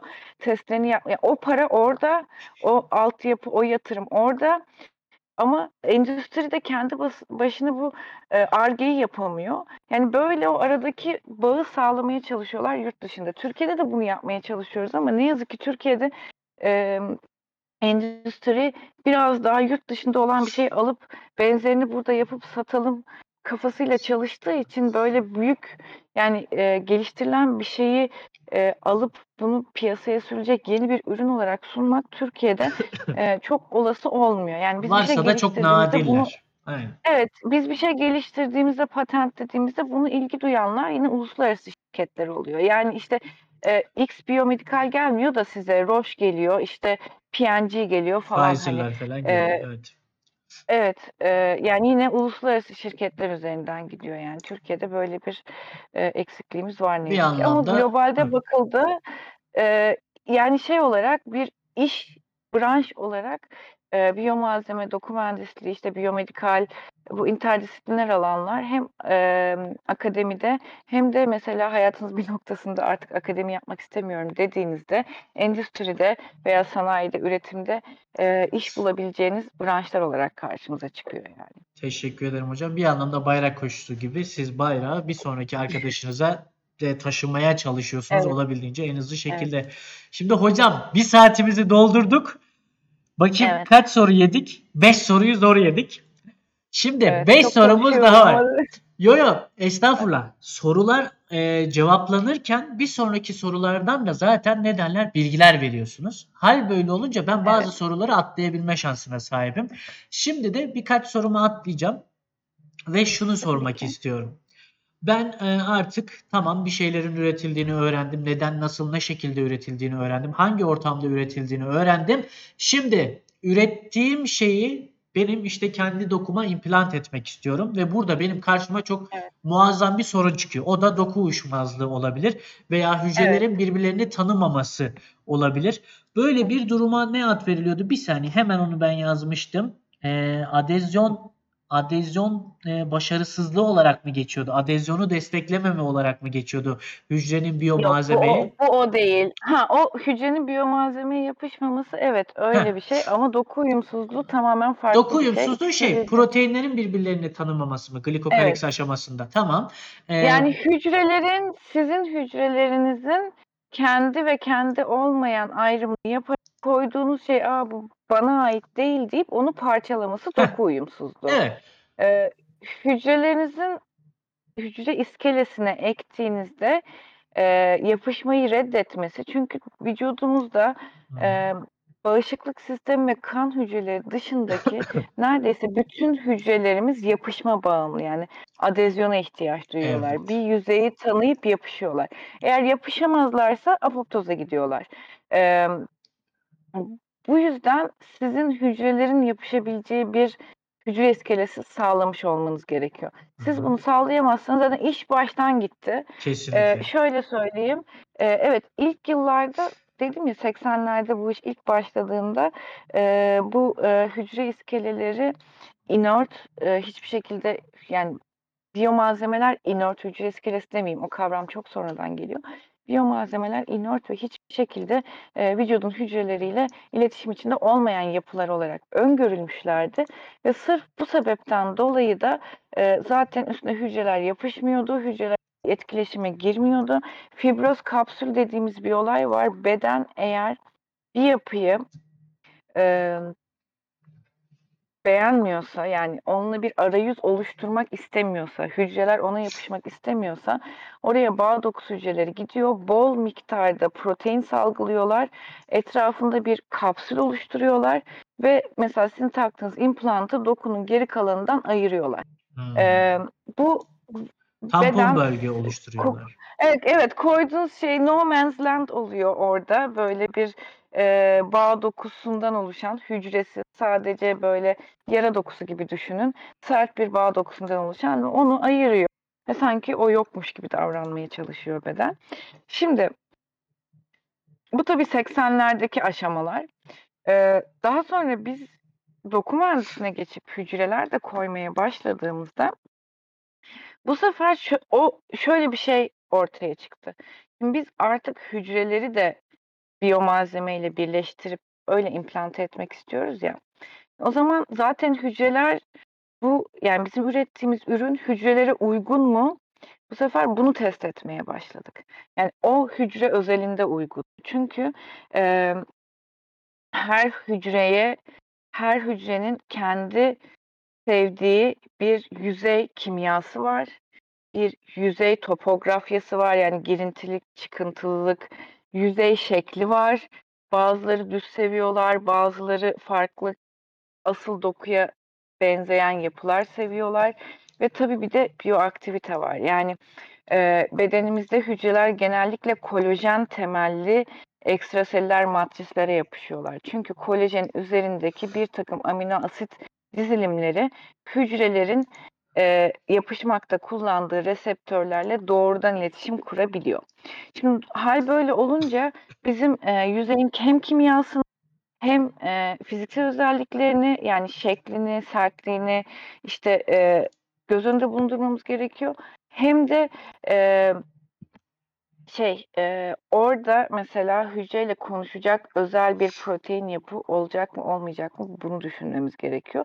İşte tüm bunları sağladığımızda o doku özelinde o zaman bizim hücrelerimiz çok mutlu ve mesut bir şekilde bizim ürettiğimiz doku iskelesine yapışıyorlar, çoğalıyorlar. Doğru moleküler sinyaller iletildiği için e, yapıştıkları yüzeyden e, olmaları gereken dokuya doğru yönleniyorlar, farklılaşıyorlar veya o dokuyla ilgili fonksiyonlarını Gösteriyorlar. başlıyorlar. Evet. Pekala hocam. Teşekkür ediyorum. Şimdi ise şeyi sormak istiyorum size. Ee, kök hücreler. Çünkü böyle ne derler? Step step gidiyoruz. Ee, sizin de ilk başta Evet, tabir ettiğiniz aynen üzere. öyle. Doku mühendisliğinde çeşitli işte e, temel başlıklar var. Bunlardan bir tanesi e, 3D baskılama, organ basma. E, biri işte kök hücre, diğeri ise biyomalzemelerdi. Biyomalzemeler üzerine çok konuştuk bir anlamda. Şimdi ise diğer ikisine Evet. geçelim. Bu ikisinden de şimdi ilk olarak kök hücrelere başlayalım. Kök hücrelerin doku Evet. mühendisliğindeki e, yeri nedir? Onu sizden duymak istiyoruz hocam. Tabii ki. Şimdi biz e, en başta e, bir ürün üretirken e, tabii en pahalı test yöntemine gitmiyoruz. Ucuzdan Kesinlikle. başlıyoruz. E, ve ürettiğimiz ürünü ucuz te- test etmenin yöntemi de hücre hatları. Şimdi ben hücre hattı nedir çok kısa onu tanımlayayım. Tabii ki. Şimdi dünyada şirketler var. Eee, bu şirketler eee, atıyorum siz kemik çalışmak istiyorsunuz. Eee, kemik hücresini eee, para verip bir takım donörlerden izole ediyorlar. Sonra bir takım genetik modifikasyonlarla ölümsüz hale getiriyorlar. Bu arada ölümsüzlük şey demek değil, bir hücre sonsuza kadar yaşayacak değil. Ölümsüzlük şu demek, bu hücreler sonsuz kere bölünme yeteneğine sahip oluyorlar. Telomeraz Yani, aktivitesi bir anlamda. Evet, evet, aynen öyle. Bu, eee, telomerazları, işte, kısalmayan telomeraz istiyoruz, eee, Aynen. diye bir şey vardı. Yeni modaydı bir aralar Türkiye'de. Kimdi? Bir sanatçı mı Evet. ne yapmıştı? Telomeraz tedavisi. Evet. Eee, şimdi bu ölümsüzleştirdiğimiz hücreler gerçekten sonsuz sayıda, yani teoride sonsuz sayıda tabii, eee, bölünebilme yeteneği kazanmış oluyorlar. Bu yüzden de biz bunları biyoreaktörlerde veya hücre kültürü ortamında çok yüksek yoğunluklarda ve yüksek sayılarda üretebiliyoruz ve böylece ürünlerimizin ilk testlerinde kullanabiliyoruz. Tabii ki hastaya uygulamaya ge geldiğinde iş, sizin, eee, gidip bir şirketten aldığınız genetiği oynanmış hücreleri kullanmanız mümkün. Hastaya uygulama aşamasında, eee, hastanın kendi hücrelerini kullanmak gerekiyor. Hı hı. Bu durumda da önümü e önümüzde 2 farklı kök hücre seçeneği var. Şimdi kök hücrenin ne demek olduğundan bahsetmek istiyorum aslında. Şimdi biz, eee, ilk, eee, embriyolojinin ta en başına dönmek istiyorum. Eee, spermle yumurta birleştikten sonra, eee, tek hücreli bir, eee, organizma olarak başlıyoruz hayatımıza ve daha sonra bu organizma bölünüyor ve belli bir hücre yoğunluğuna ulaştıktan sonra da bu hâlâ böyle top şeklinde ve yavaş yavaş özelleşmeye başlıyor bu hücreler. Yani aslında bizim bütün bedenimiz tek bir hücreden bölünerek oluşuyor ama ne oluyor? İşte anne karnındaki embriyolojik gelişim basamakları sırasında, eee, hücrelerin bazı genleri aktif olarak, emm, hücreler bazı dokulara özelleşiyorlar. Hı hı. Bu özelleşme sürecinde de en başta 3 temel tabakaya özelleşiyor bizim, eee, embriyomuz ve bu 3 temel tabakadan sonrasında bütün, eee, farklı doku tipleri, doku hücreleri oluşuyor. Eee, ektodermimiz var, mezodermimiz var ve endodermimiz. Evet, şimdi bunların içinde kök hücre kaynağı olarak en sık kullanılan, eee, yapılar mezoderm kökenli yani mezenşimal hücreler. Çünkü bunlara ulaşmak kolay. Şimdi biz erişkin hayatımıza ulaştığımızda, erişkin bedenimize ulaştığımızda bizim hâlâ bu ilk başta farklılaşıp bütün dokuları oluşturan kök hücrelerimizin bir kısmını dokularda barındırıyoruz. Tabii ki o ilk başta her şeye farklılaşabilecek potansiyeli olan kök hücre değil artık. Totipotentti galiba adı. Yanlış mı hatırlıyorum? Evet, on, evet, evet. Hı. Onlar e, embriyonik kök hücre olarak adlandırıyorlar ve Evet. embriyonik kök hücrelerin e, günümüzde e, doku mühendisliği gibi uygulamalarda kullanımı ciddi olarak sınırlandırılmış durumda ve e, şey etik e, kurallar İhlalmiş, gereği evet. kullanılamıyor. Evet. O yüzden biz embriyonik kök hücre kullanamıyoruz. Biz organizma olgunlaşmış, artık karşımızda bütün dokularıyla bir insan varken o dokuların içindeki kök hücrelerden yani o dokuların bütün hücre popülasyonu içinden daha az bulunan kök hücreleri izole edebiliyor. Şimdi böyle olunca bizim kök hücreler o ilk baştaki üç tabaka vardı ya ektoderm, endoderm, Evet. mezoderm. Şimdi bunda bu üç tabakanın içinde mezoderm kaynaklı olan kök hücreler e, laboratuvar ortamında daha kolay çoğaltılabilen ve üretilebilen hücreler. O yüzden biz bunlara mezenkimal kök hücre diyoruz. Yani e, mezoderm embriyonik gelişimde mezoderm tabakasından oluşmuş e, dokuların içinde var olan e, bir noktaya kadar farklılaşmış ama hala bir e, son doku oluşturmamış ve biz e, doğru kimi biyokimyasal sinyalleri sağlarsak farklı dokuları oluşturabilecek kök hücreler. Yalnız burada bizi sınırlayan bir şey var. Biz genel olarak mezoderm kökenli kök hücreler kullandığımız için mezenşim doku yani bu e, embriyonun orta tabakası aslında bağ dokusu yapmaya yönelik. Evet. Yani bu kök hücreler kemik yapıyor, işte biraz zorlarsanız kas yapıyor, yağ yapıyor, işte fibroblast olabiliyorlar, bağ, genel bir bağ dokusu Kıkırdak yapabiliyorlar, kıkırdak olabiliyorlar. Aynen. Evet olabiliyorlar ama mesela siz bu hücrelerden bağırsak, işte pankreas, sinir hücresi yapmaya Onlar kalktığınızda endoderme mi denk geliyor? o kadar e, sinir ektoderm kökenli, e, epitel dokular ise e, endoderm kökenli Hı olabiliyorlar. Evet. E, fakat o kadar geriye gidemiyor bu hücreler. Yani belli bir noktada kadar farklılaşmışlar dedik ya. O yüzden biz bunları önce geriye götürüp sonra ileriye götürmemiz gerekiyor. Şimdi bu geriye götürüp ileriye götürme işinde şöyle bir şey var. Şimdi bu, biz bu mezenkim kök hücrelerini elde edebilmek için birkaç temel kaynağımız var. En zengin oldukları yer kemik iliği. Hı hı. Ama hastadan kemik iliği almak hem enfeksiyon hem ağrı hem de e, başka riskleri taşıdığı için aslında çok tercih edilen bir şey değil. Yani biz hastaya bir ürün üreteceğiz ama ondan önce içinden kemik iliği almamız gerekiyor ki zengin bir kök hücre kaynağımız olsun. Bu çok istenen bir şey değil. Diğer bir seçeneğimiz yağ dokusu. Mesela hastanın işte yağdan zengin olan bölgeler eğer biz bir yağ dokusu alabilirsek buradan da adipoz kökenli kök hücreler elde edebiliyoruz. Hı. Veya işte deriden deri kökenli kök hücreler elde edebiliyoruz. Hatta yani bu, bu bir dönem bu o kadar araştırıldı ki hani idrardan bile e, idrar kökenli kök hücre izole edebiliyorsunuz. Daha az invazif yöntemler mesela 20 yaş dişi çekimi sırasında diş pulpasında çok zengin kök hücreler, kök hücre Hı. açısından çok zengin diş pulpası. Dişten kök hücre elde edebiliyoruz falan. İşte bu kaynakların hepsi denendi ama bu kaynakların hiçbiri e, tam istenileni sağlamıyor. Bir, her türlü hastayı delmeniz, kesmeniz, işte bir şey sokup çıkarmanız, bir Kesinlikle. şeyler yapmanız gerekiyor. invazif. İkincisi işte işte hepsi mezenşim kök hücre olduğu için e, aslında bağ dokusu yapıları dışındaki dokulara farklılaştırmaya kalktığınızda sorun yaşıyorsunuz. Şimdi buradan nereye geleceğim? Buradan yüklenmiş e, kök hücrelere geleceğim. iPSC hücrelerine geleceğim. Şimdi indüklenmiş multipotent kök hücreler şöyle bir şey. Biz hastadan derisinden bir biyopsi alıyoruz. En az invazif. Çünkü deri çok hızlı iyileşen bir şey. Bir biyopsi alıyoruz. Buradan deri hücrelerini izole ediyoruz ve daha sonra tabiri caizse kafalarına vura vura yani tam da çok ciddi e, gen ekspresyonunu etkileyen faktörleri çok uzun süreler ve yüksek dozlarda bu hücreleri maruz bırakarak bu hücreleri farklılaşmış bir hücre olduklarını unutturup ta geriye neredeyse embriyonik kök hücre seviyesine kadar geri gönderiyoruz. Hani demiştik ya mezenkimal kök hücreleri önce geri sonra ileri Evet. götürüyordu. A- ama bu işte çok e, bütün süreçler karışık olduğu için bunu yapmak istemiyorlardı.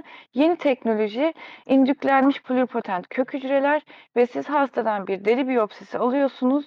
Zorlaya zorlaya bu kö- kök hücreleri önce kök hücre, pluripotent kök hücre yapıyorsunuz. Pluripotent ne demek? Üç farklı ım, embriyonik tabakanın hücrelerine de farklılaşabilir demek. Yani sadece mezenkimal veya bağ dokusuna değil artık bunlar sinire de gidiyor, epitele de gidiyor, endotele de gidiyor. Ne istersen Şimdi bu yaparsın. e, ne ister? Yani evet teoride evet, pratikte tabii çok ciddi sıkıntıları var ama ama bu da bir yere gidiyor. Şimdi kök hücre deyince hangi kök hücreyi kastettiğimiz önemli bir önemli olmaya başlıyor. Yani biz kemik dokusu yapacaksak gerçekten mezenşim kök hücreler daha ucuz ve daha e, risksiz bir yöntem olarak karşımıza çıkabilir.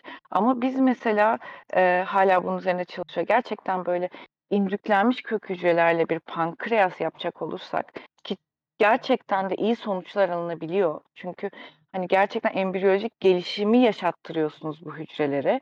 Yani embriyolojik gelişimdeki genleri sırayla aktive ederek o hücrelerin sıfırdan pankreasa doğru gitmelerini sağlıyorsunuz. mesela. Ee, ancak e, çok güzel sonuçları var.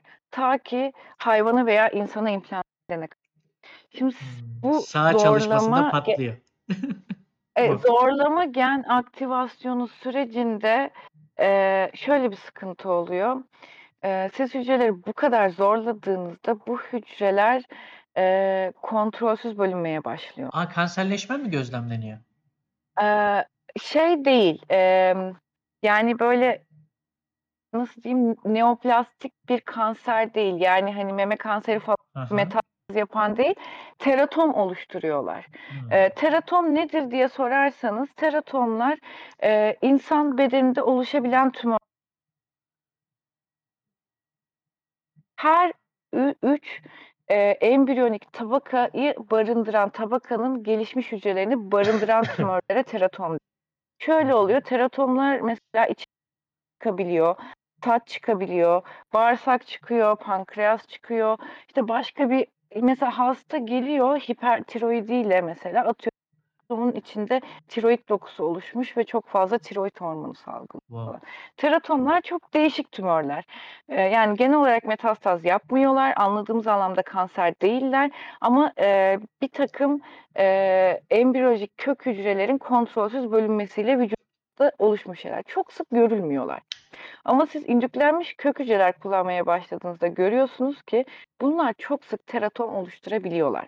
Yani bir noktada sizin o e, laboratuvar şartlarında çok sıkı sağladığınız gen aktivasyon kontrolleri implantasyon yaptığınızda vücut içinde o kadar sıkı sağlanamadığında bir anda böyle her şey farklılaşmaya başlayabiliyorlar.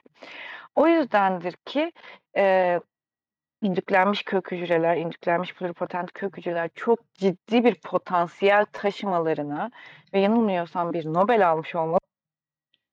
Eee, şu an hala uygulamada, eee, yer bulmakta biraz zorlanıyorlar.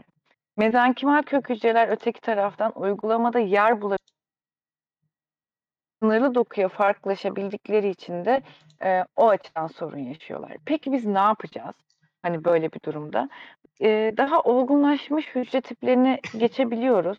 Primer hücre kültürü diye bir şey var. Mesela hastaya deri nakli yapacağız. Çok sık, en sık kullanılan örneği deri ve piyasada hani artık bu eee, üretilen bir şey. Eee, hastanın yanığı var mesela %70 yanığı var. Sağlıklı derisinden biyopsi alıyoruz. Daha sonra buradan keratinosit yani deri hücrelerini izole ediyoruz. Eee, bir böyle membran şeklinde bir biyomalzeme, eee, doku mühendisliği ürünü üzerine bu hücreleri yerleştirdikten sonra böyle santimetre karelerce veya metrekarelerce bir deri öncülü oluşturarak tekrar hastanın kendi deri hücrelerinden oluşan deriyi geri hastaya nakledebiliyoruz mesela yanık için. Veya şimdi bir tane mesela şirket çıkmış, bir hidrojelle hücreleri ka karıştırıyor. Hani böyle spray tanning var ya insanları turuncuya boya güneşte yanmış gibi gözüksün diye. Onun gibi hastanın yanın üstüne bir tane hava tabancasıyla hücreleri böyle Sıkıyor. spreyleyebiliyorsunuz Evet. bir biyomalzemeyle birlikte. Ben çok şey başarılı buldum. İşte yani bunlar pratik çözümler. Siz öteki tarafta laboratuvarda metrekarelerce deri üretmeye çalışıyorsunuz. Bir gerçekten hani pratik düşünen bir arkadaş bunu biyomalzemeyi ve hücreyi birleştiriyor. Direkt yüzeye spreyliyor falan hani. Bu da bizim işin şey tarafı. Hani böyle gerçekten cin fikirlerin yer bulabiliyor olması. Ee, yani dediğim gibi hücre kaynaklarımız, kök hücrelerimiz var. Farklı kök hücrelerimiz var ve bunları geliştirmeye çalışıyoruz. Bir de kolay çözümlerimiz var. Uygun dokular için direkt hastanın kendi hücrelerini hücreleri. çoğaltıp iskeleye yükleyip ya kemikte de bunu yapabiliriz. İşte tendonda da bunu yapabiliriz. Çünkü bunlar daha alması olası şeyler falan. Ama mesela pankreasta yapamıyoruz. Zaten hastanın hiçbir pankreas fonksiyonunun kalmamış olması. Yani hani bizim oradan alıp şey yapabileceğimiz bir şey yok. Bir de e, hani yıllardır bize herhalde ortaokul biyoloji dersinden beri öğretilen bir şey vardır. E, farklılaşmış hücreler e, çok fazla kendini yenileme potansiyeline sahip değillerdir. Evet. Yani siz kasınızı kaybederseniz orası kas büyüyüp eski halini almaz. Yani bunu hep şey örnek veriyorum. Hani Dr. House bilmiyorum artık izleniyor mu? Bizim zamanımızda çok popülerdi Dr. House. İşte orada mesela adam bir e, pıhtı atıyor bacağına ve bacağının kas kitlesini kaybediyor ve kas gerçekten rejenere olmayan bir doku. Yani siz mesela Dr. House'un diğer bacağından kas e, laboratuvarda büyütüp geri ve koymak çok kolay bir şey değil yani hani. Orada gerçekten kök hücreye ihtiyacınız oluyor. E, yani bazı dokularda gerçekten kendini yenileme konusunda sorun yaşayabiliyor. Yani bu primer hücre kültürleri her zaman çok etkili olamayabiliyor. Peki. Bu Heh. soruyu da cevapladığımı ümit ediyorum. Cevapladınız tabii ki hocam. Çok teşekkür ederim. Şimdi ise son iki sorum kaldı. Ee, bu sorulardan bir tanesi ise nispeten doku mühendisliğinde işte top tier'larda yer alan biyo baskılama ile alakalı. Evet. Biyo baskılamada da size şunu sormak istiyorum. Şimdi normalde bizim 3D yazıcılarımızda ham madde olarak filamentler kullanılıyor. İşte sarısından, siyahından, kırmızısından vesaire vesaire. Ya bu makine organı basarken e, organı nelerle oluşturuyor? Onun ham maddesi ne? Hangi kaynağı kullanıyor da onu e, bir anlamda inşa ediyor? Bunu sizden duymak istiyorum. Tabii ki. Şimdi öncelikle sizin e, yani herkesin anladığı anlamda filament yazıcılar da doku mühendisliğinde kullanılabilir. Yani Muazzam. biz bu hücre hücre iskelelerini polimerik yapıda e, da üretebiliriz. Hatta yani hani bizde de çok basit bir tabletop 3 boyutlu yazıcı var. E, şu an bir arkadaşımız master tezini tamamen böyle e, cost efektif bir yöntemle kemiğe yönelik 3 boyutlu basım ürünleriyle bitiriyor. Yani hani bunun çalışmaları yapılabiliyor. Fakat şimdi bu tabii çok spesifik dokulara ancak uygulanabilecek bir şey. Kesinlikle. Yani bu polimerik olanlar. Çünkü nedir? Ürün sert. Ürün hani em, yüzeyini ciddi modifiye etmemiz gerekiyor. Biraz önce konuşmuştuk yani hücrelerin yüzeye yapışması Bazal gerekiyor. membranı evet. Yani çok Evet yani dışında. evet aynen öyle. Ee, mesela biz kendi çalışmamızda bunu işte kolajen kaplamayla çözebildik. Yani gerçekten hücreler yapışmıyor. Yani PLA filaman bastık. Evet mekanik özellikleri kemikle aynı. İç porozitesini, şeklini kemiğe çok benzetiyorsunuz ama sonra hücreyi koyuyorsunuz yapıyor. Bir hayal kırıklığı falan. Merhabalar Hani ben burayı beğenmedim diyerekten. Aynen öyle. İyi düşünmüşsünüz ama bir kısmı eksik kalmış deyip geri gidiyor hücreler böyle. Ee, Şimdi böyle bir durumda eee, işte neye geçiyoruz biz? Biyomürekkeplere geçiyoruz. Biyomürekkep yine polimer bazlı olabilir ama bizim anladığımız anlamda yani FDM yani Fused Deposition Modeling FDM basanlar yani eee, bir miktar eritip daha sonra katmanları o erimiş katmanları birbirine yapıştırarak eee, üç boyutlu eksende de bu şeyleri eee eriyik basımı şekillendirerek yapıyorlar. Şimdi oradaki polimerler e, termoset polimerler siz eritiyorsunuz, basıyorsunuz, soğuyunca şeklini koruyor. Şimdi biz yine polimer kullanmak istiyoruz ama bu özellikle bir pol- polimer kullanmak istemiyoruz. Biz e, hidrojel özelliğinde yani insan dokusu nedir? Hani hep bize söylerler ya vücudumuzun %70'i su falan diye. İşte o civarlarda yüksek su tutma oranına sahip dokusunun e, ekstraselüler matris özelliklerini taklit edebilen polimerleri kullanmak istiyoruz biyomürekkeplerde ve bu polimerler gerçekten şey olabilir, sentetik polimerler olabilir yani böyle polietilen glikol, e, polinipam gibi böyle bir takım seçenekler var veya insan vücudunda da görülen polimerlerden alabiliriz. Mesela pıhtılaşmada fonksiyon gören fibrin gibi veya işte bağ dokusunun ana komponenti olan kolajen veya kolajeni işte denatüre ettiğimizde elde ettiğimiz jelatin ki neredeyse biyomürekkep biyomürekkep araştırmaları ve endüstrisinin yüzde sekseni jelatin üzerinden gidiyor diyebilirim. Ee, ve işte böyle çok su tutan yapılar biz önce bu biyomürekkep çözeltimizi hazırlıyoruz. Tabii içine hücre koyacağımız için her şey sulu ortamda oluşabiliyor olması gerek. Yani bizim gidip bunu kloroformda çözmüyor olmamız gerek. Yani organik bir çözücüde çözüyorsak zaten içine hücre koyamayız. Yani biz sulu ortamda kullanılabilecek e, polimerlere ihtiyacımız var. E, önce polimerin çözeltisini hazırlıyoruz. Tabii ki steril bir şekilde hazırlıyoruz. E, çözeltim e, dediğim gibi biyo bir polimer olabilir veya e, sentetik bir polimer olabilir. Genelde tercih sentetikle biyoyu karıştırmak. Çünkü biyo olanlar pahalı, sentetik olanlar daha ucuz. Sentetik olanları kimyasal olarak tanımlayabiliyor. Yani yanıt veren polimerler üretebiliyoruz. pH'e göre şekil değiştiren, sıcaklığa göre formu değişen gibi şeyler üretebiliyoruz. Fakat sentetik polimerleri hücreler tabii ki sevmiyorlar. Çünkü alıştıkları bir kimya, alıştıkları bir yapı değil. Yanına biyo katıyoruz genelde. Bir biyopolimer, bir sentetik polimer bir arada bir polimer çözeltisi oluşturuyoruz. Daha sonra koymak istediğimiz hücreleri tek bir tip hücre olabilir, birden fazla hücre olabilir. Hücreleri daha önce Sferoid üç boyutlu kültürünü yapmışızdır. Sferoidleri biyomürekkebin içine koymuş olabilir.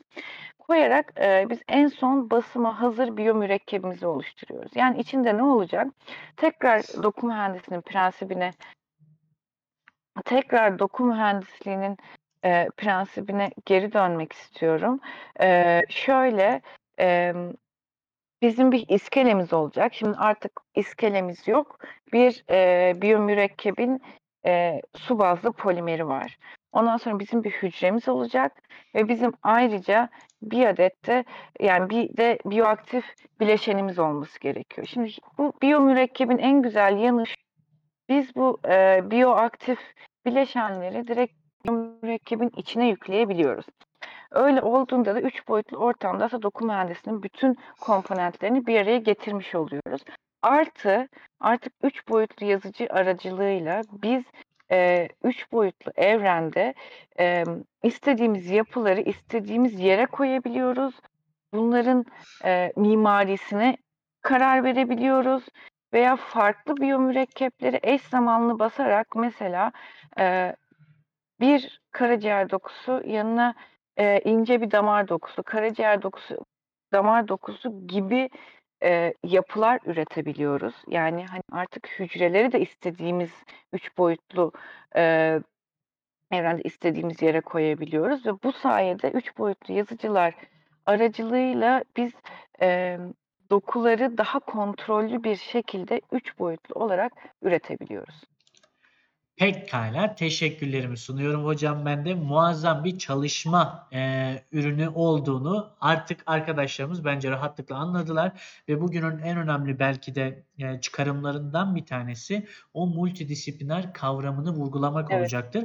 Çünkü burada bizleri izleyen her arkadaşımız bir tıp okuyor olmayabilir, biyolog olmayabilir, mühendis olmayabilir Evet. vesaire vesaire. Fakat tüm okumuş olduğunuz dallardan bir anlamda yolları kesişen bir disiplinle karşı karşıyasınız. Doku mühendisliğiyle karşı karşıyasınız. Umarım ki e, sizin de böyle bir fikriniz varsa bu e, prosesin neresinde dahil olacağınızı az çok tahmin etmişsinizdir diyorum ve hocama teşekkür ediyorum. Şimdi ise geldik son soru. Benim de bir anlamda en Evet. çok sevdiğim çünkü elimde veriler e, çok az veri var. Geri kalan benim hayal gücüm olan sorusu. O da şu. Artık yavaş yavaş hani e, insanlar geleceğe yönelik çalışmalara baktığımızda çok affedersiniz. Şöyle ya bu hastalık böyle bitiriyor. Heh. İnsanların geleceğe yönelik olarak hani e, sağlık sektöründeki atılımlarına baktığımızda ağırlıklı olarak transhumanizm kavramıyla karşı karşıya kalıyoruz. Sentetik materyallerin insanların organlarının veya uzuvlarının yerine geçtiğiyle ilgili e, çalışmalarla karşı karşıya kalıyoruz. Tabii doku mühendisliği de ister istemez bunun merkezinde yer alan disiplinlerden bir tanesi. Şimdi hali hazırda siz bu disiplinde çalışıyorken geleceğe yönelik şu işte ne bileyim önümüzdeki 5 sene, önümüzdeki 10 senede neler olabilir? Akın bana 50 sene var neler olacağını daha güzel sana tasvir ederim derseniz 50 senede neler olabilir? Onu sizden duymak istiyorum hocam. Tabii ki. Şimdi öncelikle eee, popüler bilim kurgu bakış açısında bu transhumanizmde daha böyle şey eee, yani Robocop tarzı böyle daha emm, Terminator ne zaman oluruz hocam? Evet. Mak makine insan arayüzü gibi düşünülüyor ama aslında 80'lerde başlamış biyomalzemelerle aslında biz sentetik materyallerle insan arayüzünü çok uzun süredir yapıyoruz. Evet. Sadece bu o kadar emm, insanlara çekici gelmiyor bir eee, Terminator, Robocop veya işte böyle artık Marvel'ın her romanında adamın kolu kopuyor, adama yeni bir kol takıyorlar falan ama böyle kol insan dokusundan değil sadece işte metalden, Evet. pistonlardan falan. Hani aslında biz bunları aştık yani bunu yapmak istemiyoruz artık. Biz gerçekten bir fizyolojik arayüz istiyoruz. Hı hı. Şimdi burada bizi sınırlayan en önemli bu arayüz. Yani emm, hani dedik ya hücreler hücre iskelelerine yapışacak. Bizim oradaki arayüzümüz hücre iskelesinin yüzeyi. Şimdi buradaki arayüzümüz de aslında organizm emm değişik kontrol mekanizmaları. Yani eee, sinir sistemiyle bir arayüzünün olması gerekiyor en önemli olarak ama gerçekten bunu bir doku mühendisliğiyle birleştirmek istiyorsak ki mantıklı olan o. Yani bunu bir metal uzuv veya metal organ gibi düşünmemek gerekiyor. Bunu gerçekten emm, etten, kemikten, hani dokudan bir uzuv, organ gibi düşünmek gerekiyor. Bunun tabii ki insan dokusu veya insan hücresi olması gerekmiyor tamamen. Siz doğru arayüzü yaratırsanız eee, sentetik eee, organlarla eee, organizma arasındaki iletişimi o arayüzle sağlayabilir. Yani hem kontrol hem feedback sağlamak gerekiyor. Eee, bunu yapabilirseniz eee, bu son derece mümkün. O zaman bizim hayal gücümüz de eee, Marvel eee, çizgi romanlarının biraz üstüne geçebilir hâle gelir diye Muazzam. Evet, olabilir diye düşünüyorum. Tabii ki şimdi şöyle güzel bir şey var. Eee, bir yandan doku mühendisliği bir şeyler yapmaya çalışırken bir yandan da çok ciddi bir sensör çalışması var. Bu sensörler de aslında biyomalzemelerle çok ortak gidiyorlar ve şu an günümüzde çok küçücük sensörlerle eee, beden fonk fonksiyonları eee, takip edilmeye çalışılıyor. Yani bunun en iyi örneği hani ş eee, diyabet, şeker hastalığını verdim ya artık yani diyabet sensörleri şu kadarcık. Siz böyle buranıza takıyorsunuz bir bantla ve neredeyse 2-3 hafta orada kalıyor ve 3 hafta boyunca eee, düzenli olarak Bluetooth üzerinden mesela veya RFID eliniz cep telefonunuza kan şekeri düzeyini eee, ölçerek gönderiyor. Yani bu sensör işi çok ilerlemiş durumda ve tabii sensörlerde de arayüzde biyomalzeme Şimdi eee, biz eğer eee, bir eee organ yapmak istiyorsak ve bu organ eee, anladığımız konvansiyonel doku mühendisliği biraz daha sentetik eee, bir tarafa kaysın istiyorsak eee, bizim o organı da takip ediyor olabilmemiz gerekiyor. O organın da konduğu organizmayı takip ediyor olması gerekiyor. O yüzden bu sensör işi çok önem kazanıyor. Yani benim inancım şu, eee, şu an mesela sizin Apple nabzınızı ölçebilir hâle geldi. Evet. Eee, çok küçücük bir sensörle kan şekerini ölçebiliyoruz. Artık hani bu özellikle bu COVID döneminde herkesin elinde bir pulse oksimetre var. Parmağınıza takıp oksijen seviyesini ölçebiliyor Hani bu eee, artık gerçekten toplumsal olarak ulaşılabilir bir hale de geliyor. Yani artık bu, eee, bedensel fonksiyonlarımızı takip etme konusunda, eee, ortaya ürünler çıkıyor. Bunun şöyle bir güzelliği var. Siz gidip o ürünü aldığınızda o piyasanın, emm, talebini oluşturuyorsunuz ve size arz edebilmek için bu konuda daha büyük yatırımlar, daha büyük araştırmalar ortaya çıkıyor ve aslında dolaylı olarak sizin, eee, nabzınızı ölçen watch'unuz sayesinde aslında biosensing endüstrisi gelişmiş oluyor. Şimdi biz, eee, eğer, eee, bu, eee, sensör kısmını yapabilirsek, eee, bu arayüzü daha iyi geliştirebilir hâle geleceğiz. Şimdi 5-10 yıllık gibi kısa dönemlerde diyebileceğim şudur ki, emm, biz tamamen sentetik, eee, organlar, uzuvlara varamayabiliriz ama en azından birtakım sense etme ve kontrol etme arayüzlerini geliştirebiliriz. Yani şu an mesela insanların beyin eee, hani, beynin bölgesel aktivasyonuna bağlı mesela, eee, şeyler, eee, motorize eller falan kontrol edilebilir. Sadece, EEG, evet. eee, göz hareketlerinden bilgisayarlar çalıştırılabiliyor falan. Yani bu, emm, tabii bunların yapılabilmesi de çok interdisipliner. Yani bir yandan bizim bir şeyler geliştirmemiz gerekiyor biyomalzeme arayüzleri olarak. Bir yandan, işte, eee, elektrik mühendisleri, makine mühendislerinin birtakım cihazlar geliştirmesi gerekiyor. Ciddi bir yazılım kısmı var ve biz artık bunu biliyoruz ki bu, eee, konvansiyonel kodlamayla üretilebilecek arayüzler değil yani. Bir yandan da, eee, artık ihtiyacımız var. Yani bu süreçleri öğrenebilen, emm, hani, sanal zekâ derken şeyi kastetmiyorum, yani, böyle bir sanal ins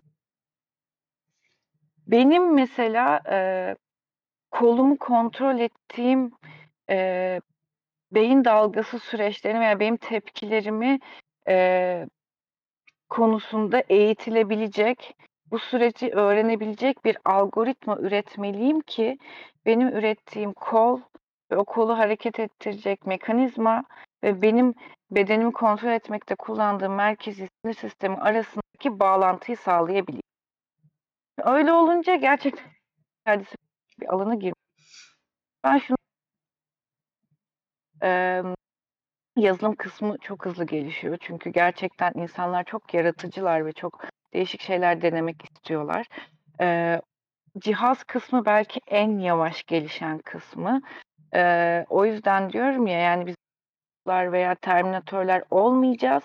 Bence daha çok böyle, eee, daha organik, emm, organlar, organik dokular eee, la arayüzler şeklinde olacak bu işler gibi düşünüyorum ben. Böyle daha eğlenceli. Emm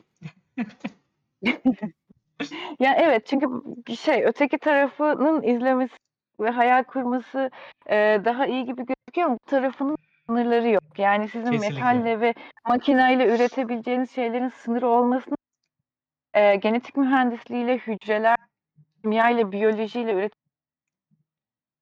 Gerçekten hayal gücünüz kadar üretebiliyorsunuz. Yani, hani, şi şimdi şey, yıllar yıllar önce bu 2013 yılında şeyden, eee, MIT'den bir profesör konuşmaya gelmişti.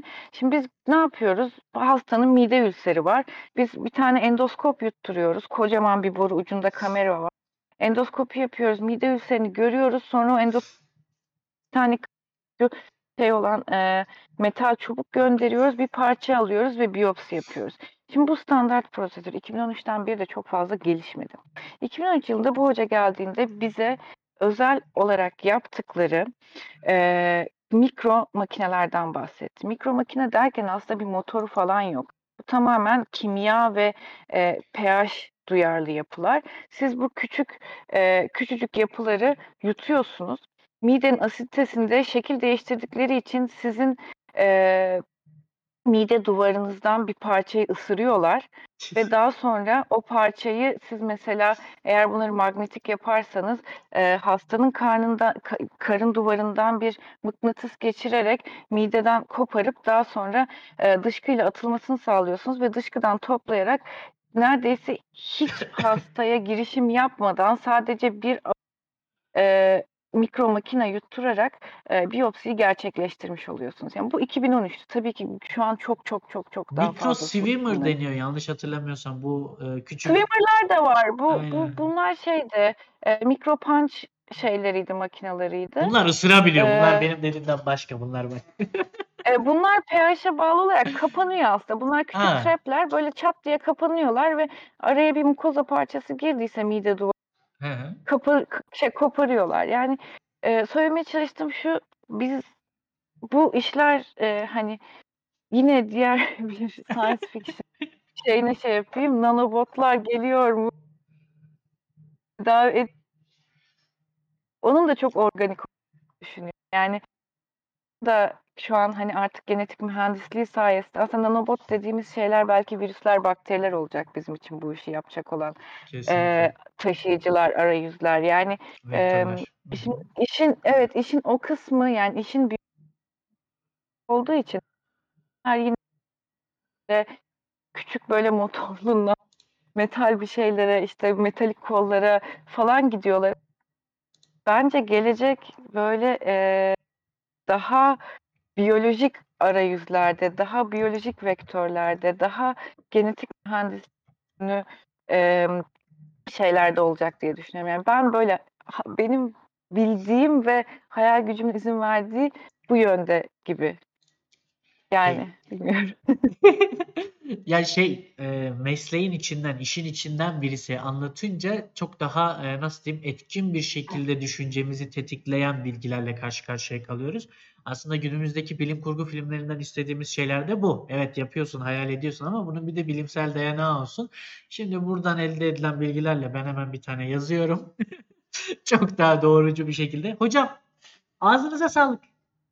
Yaklaşık Çok teşekkür ederim. 1,5 saat boyunca efendime söyleyeyim Evet. bir konuşma gerçekleştirdik. Eee, biyomalzemelerden bahsettik, kök hücrelerden bahsettik, 3D baskılamadan ve tabii ki de bunların genel bir çerçevesini oluşturan doku mühendisinden bahsettik ve tanıdık. İnanıyorum Evet. ki, eee, izleyicilerimiz için de oldukça verimli, oldukça eğlenceli bir yayın olduğunu düşünüyorum. Çünkü konunun kendisi de eğlenceli. En azından bir biyolog olarak benim için öyle. Özellikle sondaki, eee, ne derler, biraz gerçekçi bakış açısından da, eee, neler olup biteceğini aslında az çok da ileriye yönelik tahmin edebilme şansını yakaladık. Değerli hocam, ağzınıza sağlık. Sizden programımızla alakalı olarak, eee, son düşüncelerinizi almak istiyoruz. Akabinde izninizle programı kapatmayı planlıyorum. Tabii ki. Eee, ben öncelikle çok teşekkür ederim Evrim Ağacı'na. Böyle bir teklifle geldiklerinde çok büyük bir mutlulukla kabul ettim.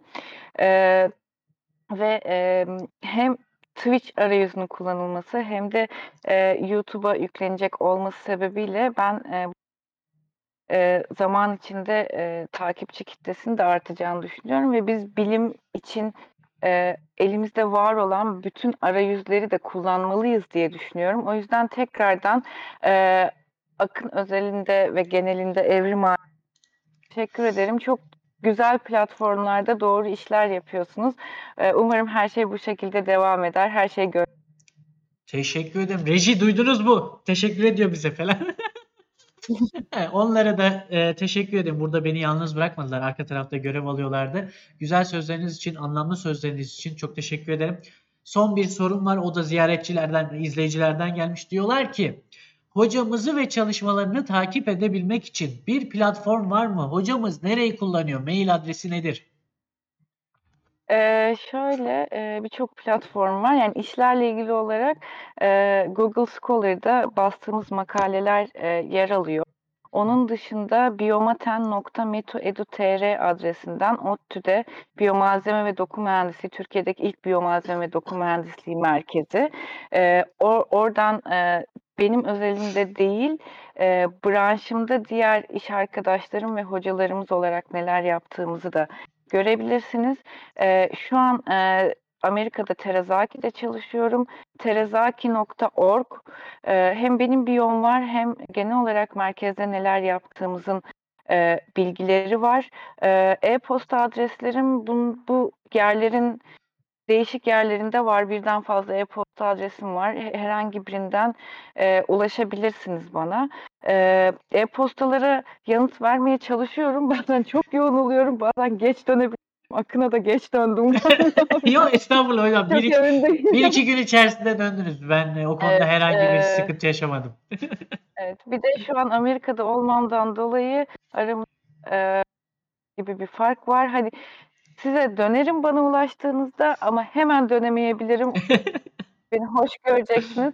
E, yani ama bütün iletişim bilgilerim e, hem Terazaki'de hem de e, ODTÜ Biyomaten e, web sitesinde vardır diye düşünüyorum. Çalışmalarla ilgili olarak da dediğim gibi Google üzerinden e, ResearchGate'de varım. Ya aslında akademik arayüzlerin neredeyse hepsi varım. LinkedIn'de bile varım. Hani ismimle Ona niye bile dediniz ki? LinkedIn şu an üzüldü ama. Orada Ya, garanti olmaz Yok yok yani hani şey ben hiç böyle LinkedIn'i böyle bir iş arama, network oluşturma arayüzü olarak kullanmadım ama olması gerekiyor. İnsanlar Kesinlikle. istiyorlar diye açtığım bir yer olduğu için hani benim için çok bir fonksiyonelliği yok ama var. Yani Menekşe Ermiş çok sık bulunan bir isim değil. Hani ismimle aranızda genellikle bana gelirim. bir şekilde ulaşır, ulaşırsınız diye düşünüyorum. Pekala hocam. Teşekkürlerimi tekrardan sunuyorum. İzninizle ben programı kapatacağım. Daha sonrasında Tabii ki. ise e, yayınımızı sonlandıracağız. Kendinize iyi bakın. Hoşçakalın. Çok teşekkürler. Katıldığınız Görüşmek için üzere. İyi teşekkür ederim. akşamlar. İyi akşamlar. Hoşçakalın. Evet arkadaşlar yeniden merhabalar. Bahsini geçirdiğim üzere bugün doku mühendisliğinin ne derler E, en basit tabiriyle incini cincini her şeyini konuştuk. Hal böyle olunca da haftaya tabii ki de yine beklentilerimizi yükselttik. Bu yüzden de haftaya ağırlayacağımız ilk konuk bir ekip. Hatta MIT'de bir yarışmada e, şu anda yarışacak olan bir ekip. Kendileri İstanbul Üniversitesi'nden yanlış hatırlamıyorum İstanbul Teknik'te olabilir. İGEM olarak karşıma çıkmışlardı. Orada yer alan arkadaşlar var. Oldukça başarılı arkadaşlar. Onları buraya konuk alacağım. Ayın 13'ünde diye hatırlıyorum. Şimdiden yerlerinizi ayırmanızı önemli rica ediyorum. Ve şimdi ise sırada reklamlar. Arkadaşlar bizi şimdiye kadar izleyen tüm izleyicilerimize çok ama çok teşekkür ediyoruz. Ve gördüğüm kadarıyla yaklaşık bir 14-15 adette abonemiz e, bizlerin arasına katıldı. Onlara da teşekkürlerimizi tekrardan sunuyoruz Evrim Ağacı'nı destekledikleri için. Bizleri çeşitli platformlardan takip edebilirsiniz. Twitter, Instagram, YouTube, Facebook, Twitch gibi platformlardan tas- e, takip edebilirsiniz. Zaten başlı başına bir sitemiz var. Oradan da e, takiplerinizi sürdürebilirsiniz. Beni dinlediğiniz için, Sayın Hocamı dinlediğiniz için çok ama çok teşekkür ediyorum. Ve daha fazla dakikanızı almamak için sizlere iyi akşamlar diliyorum. Ve kendinize iyi bakmanızı temenni ediyorum. Hoşçakalın. Bay bay. Hastaydım kusura bakmayın.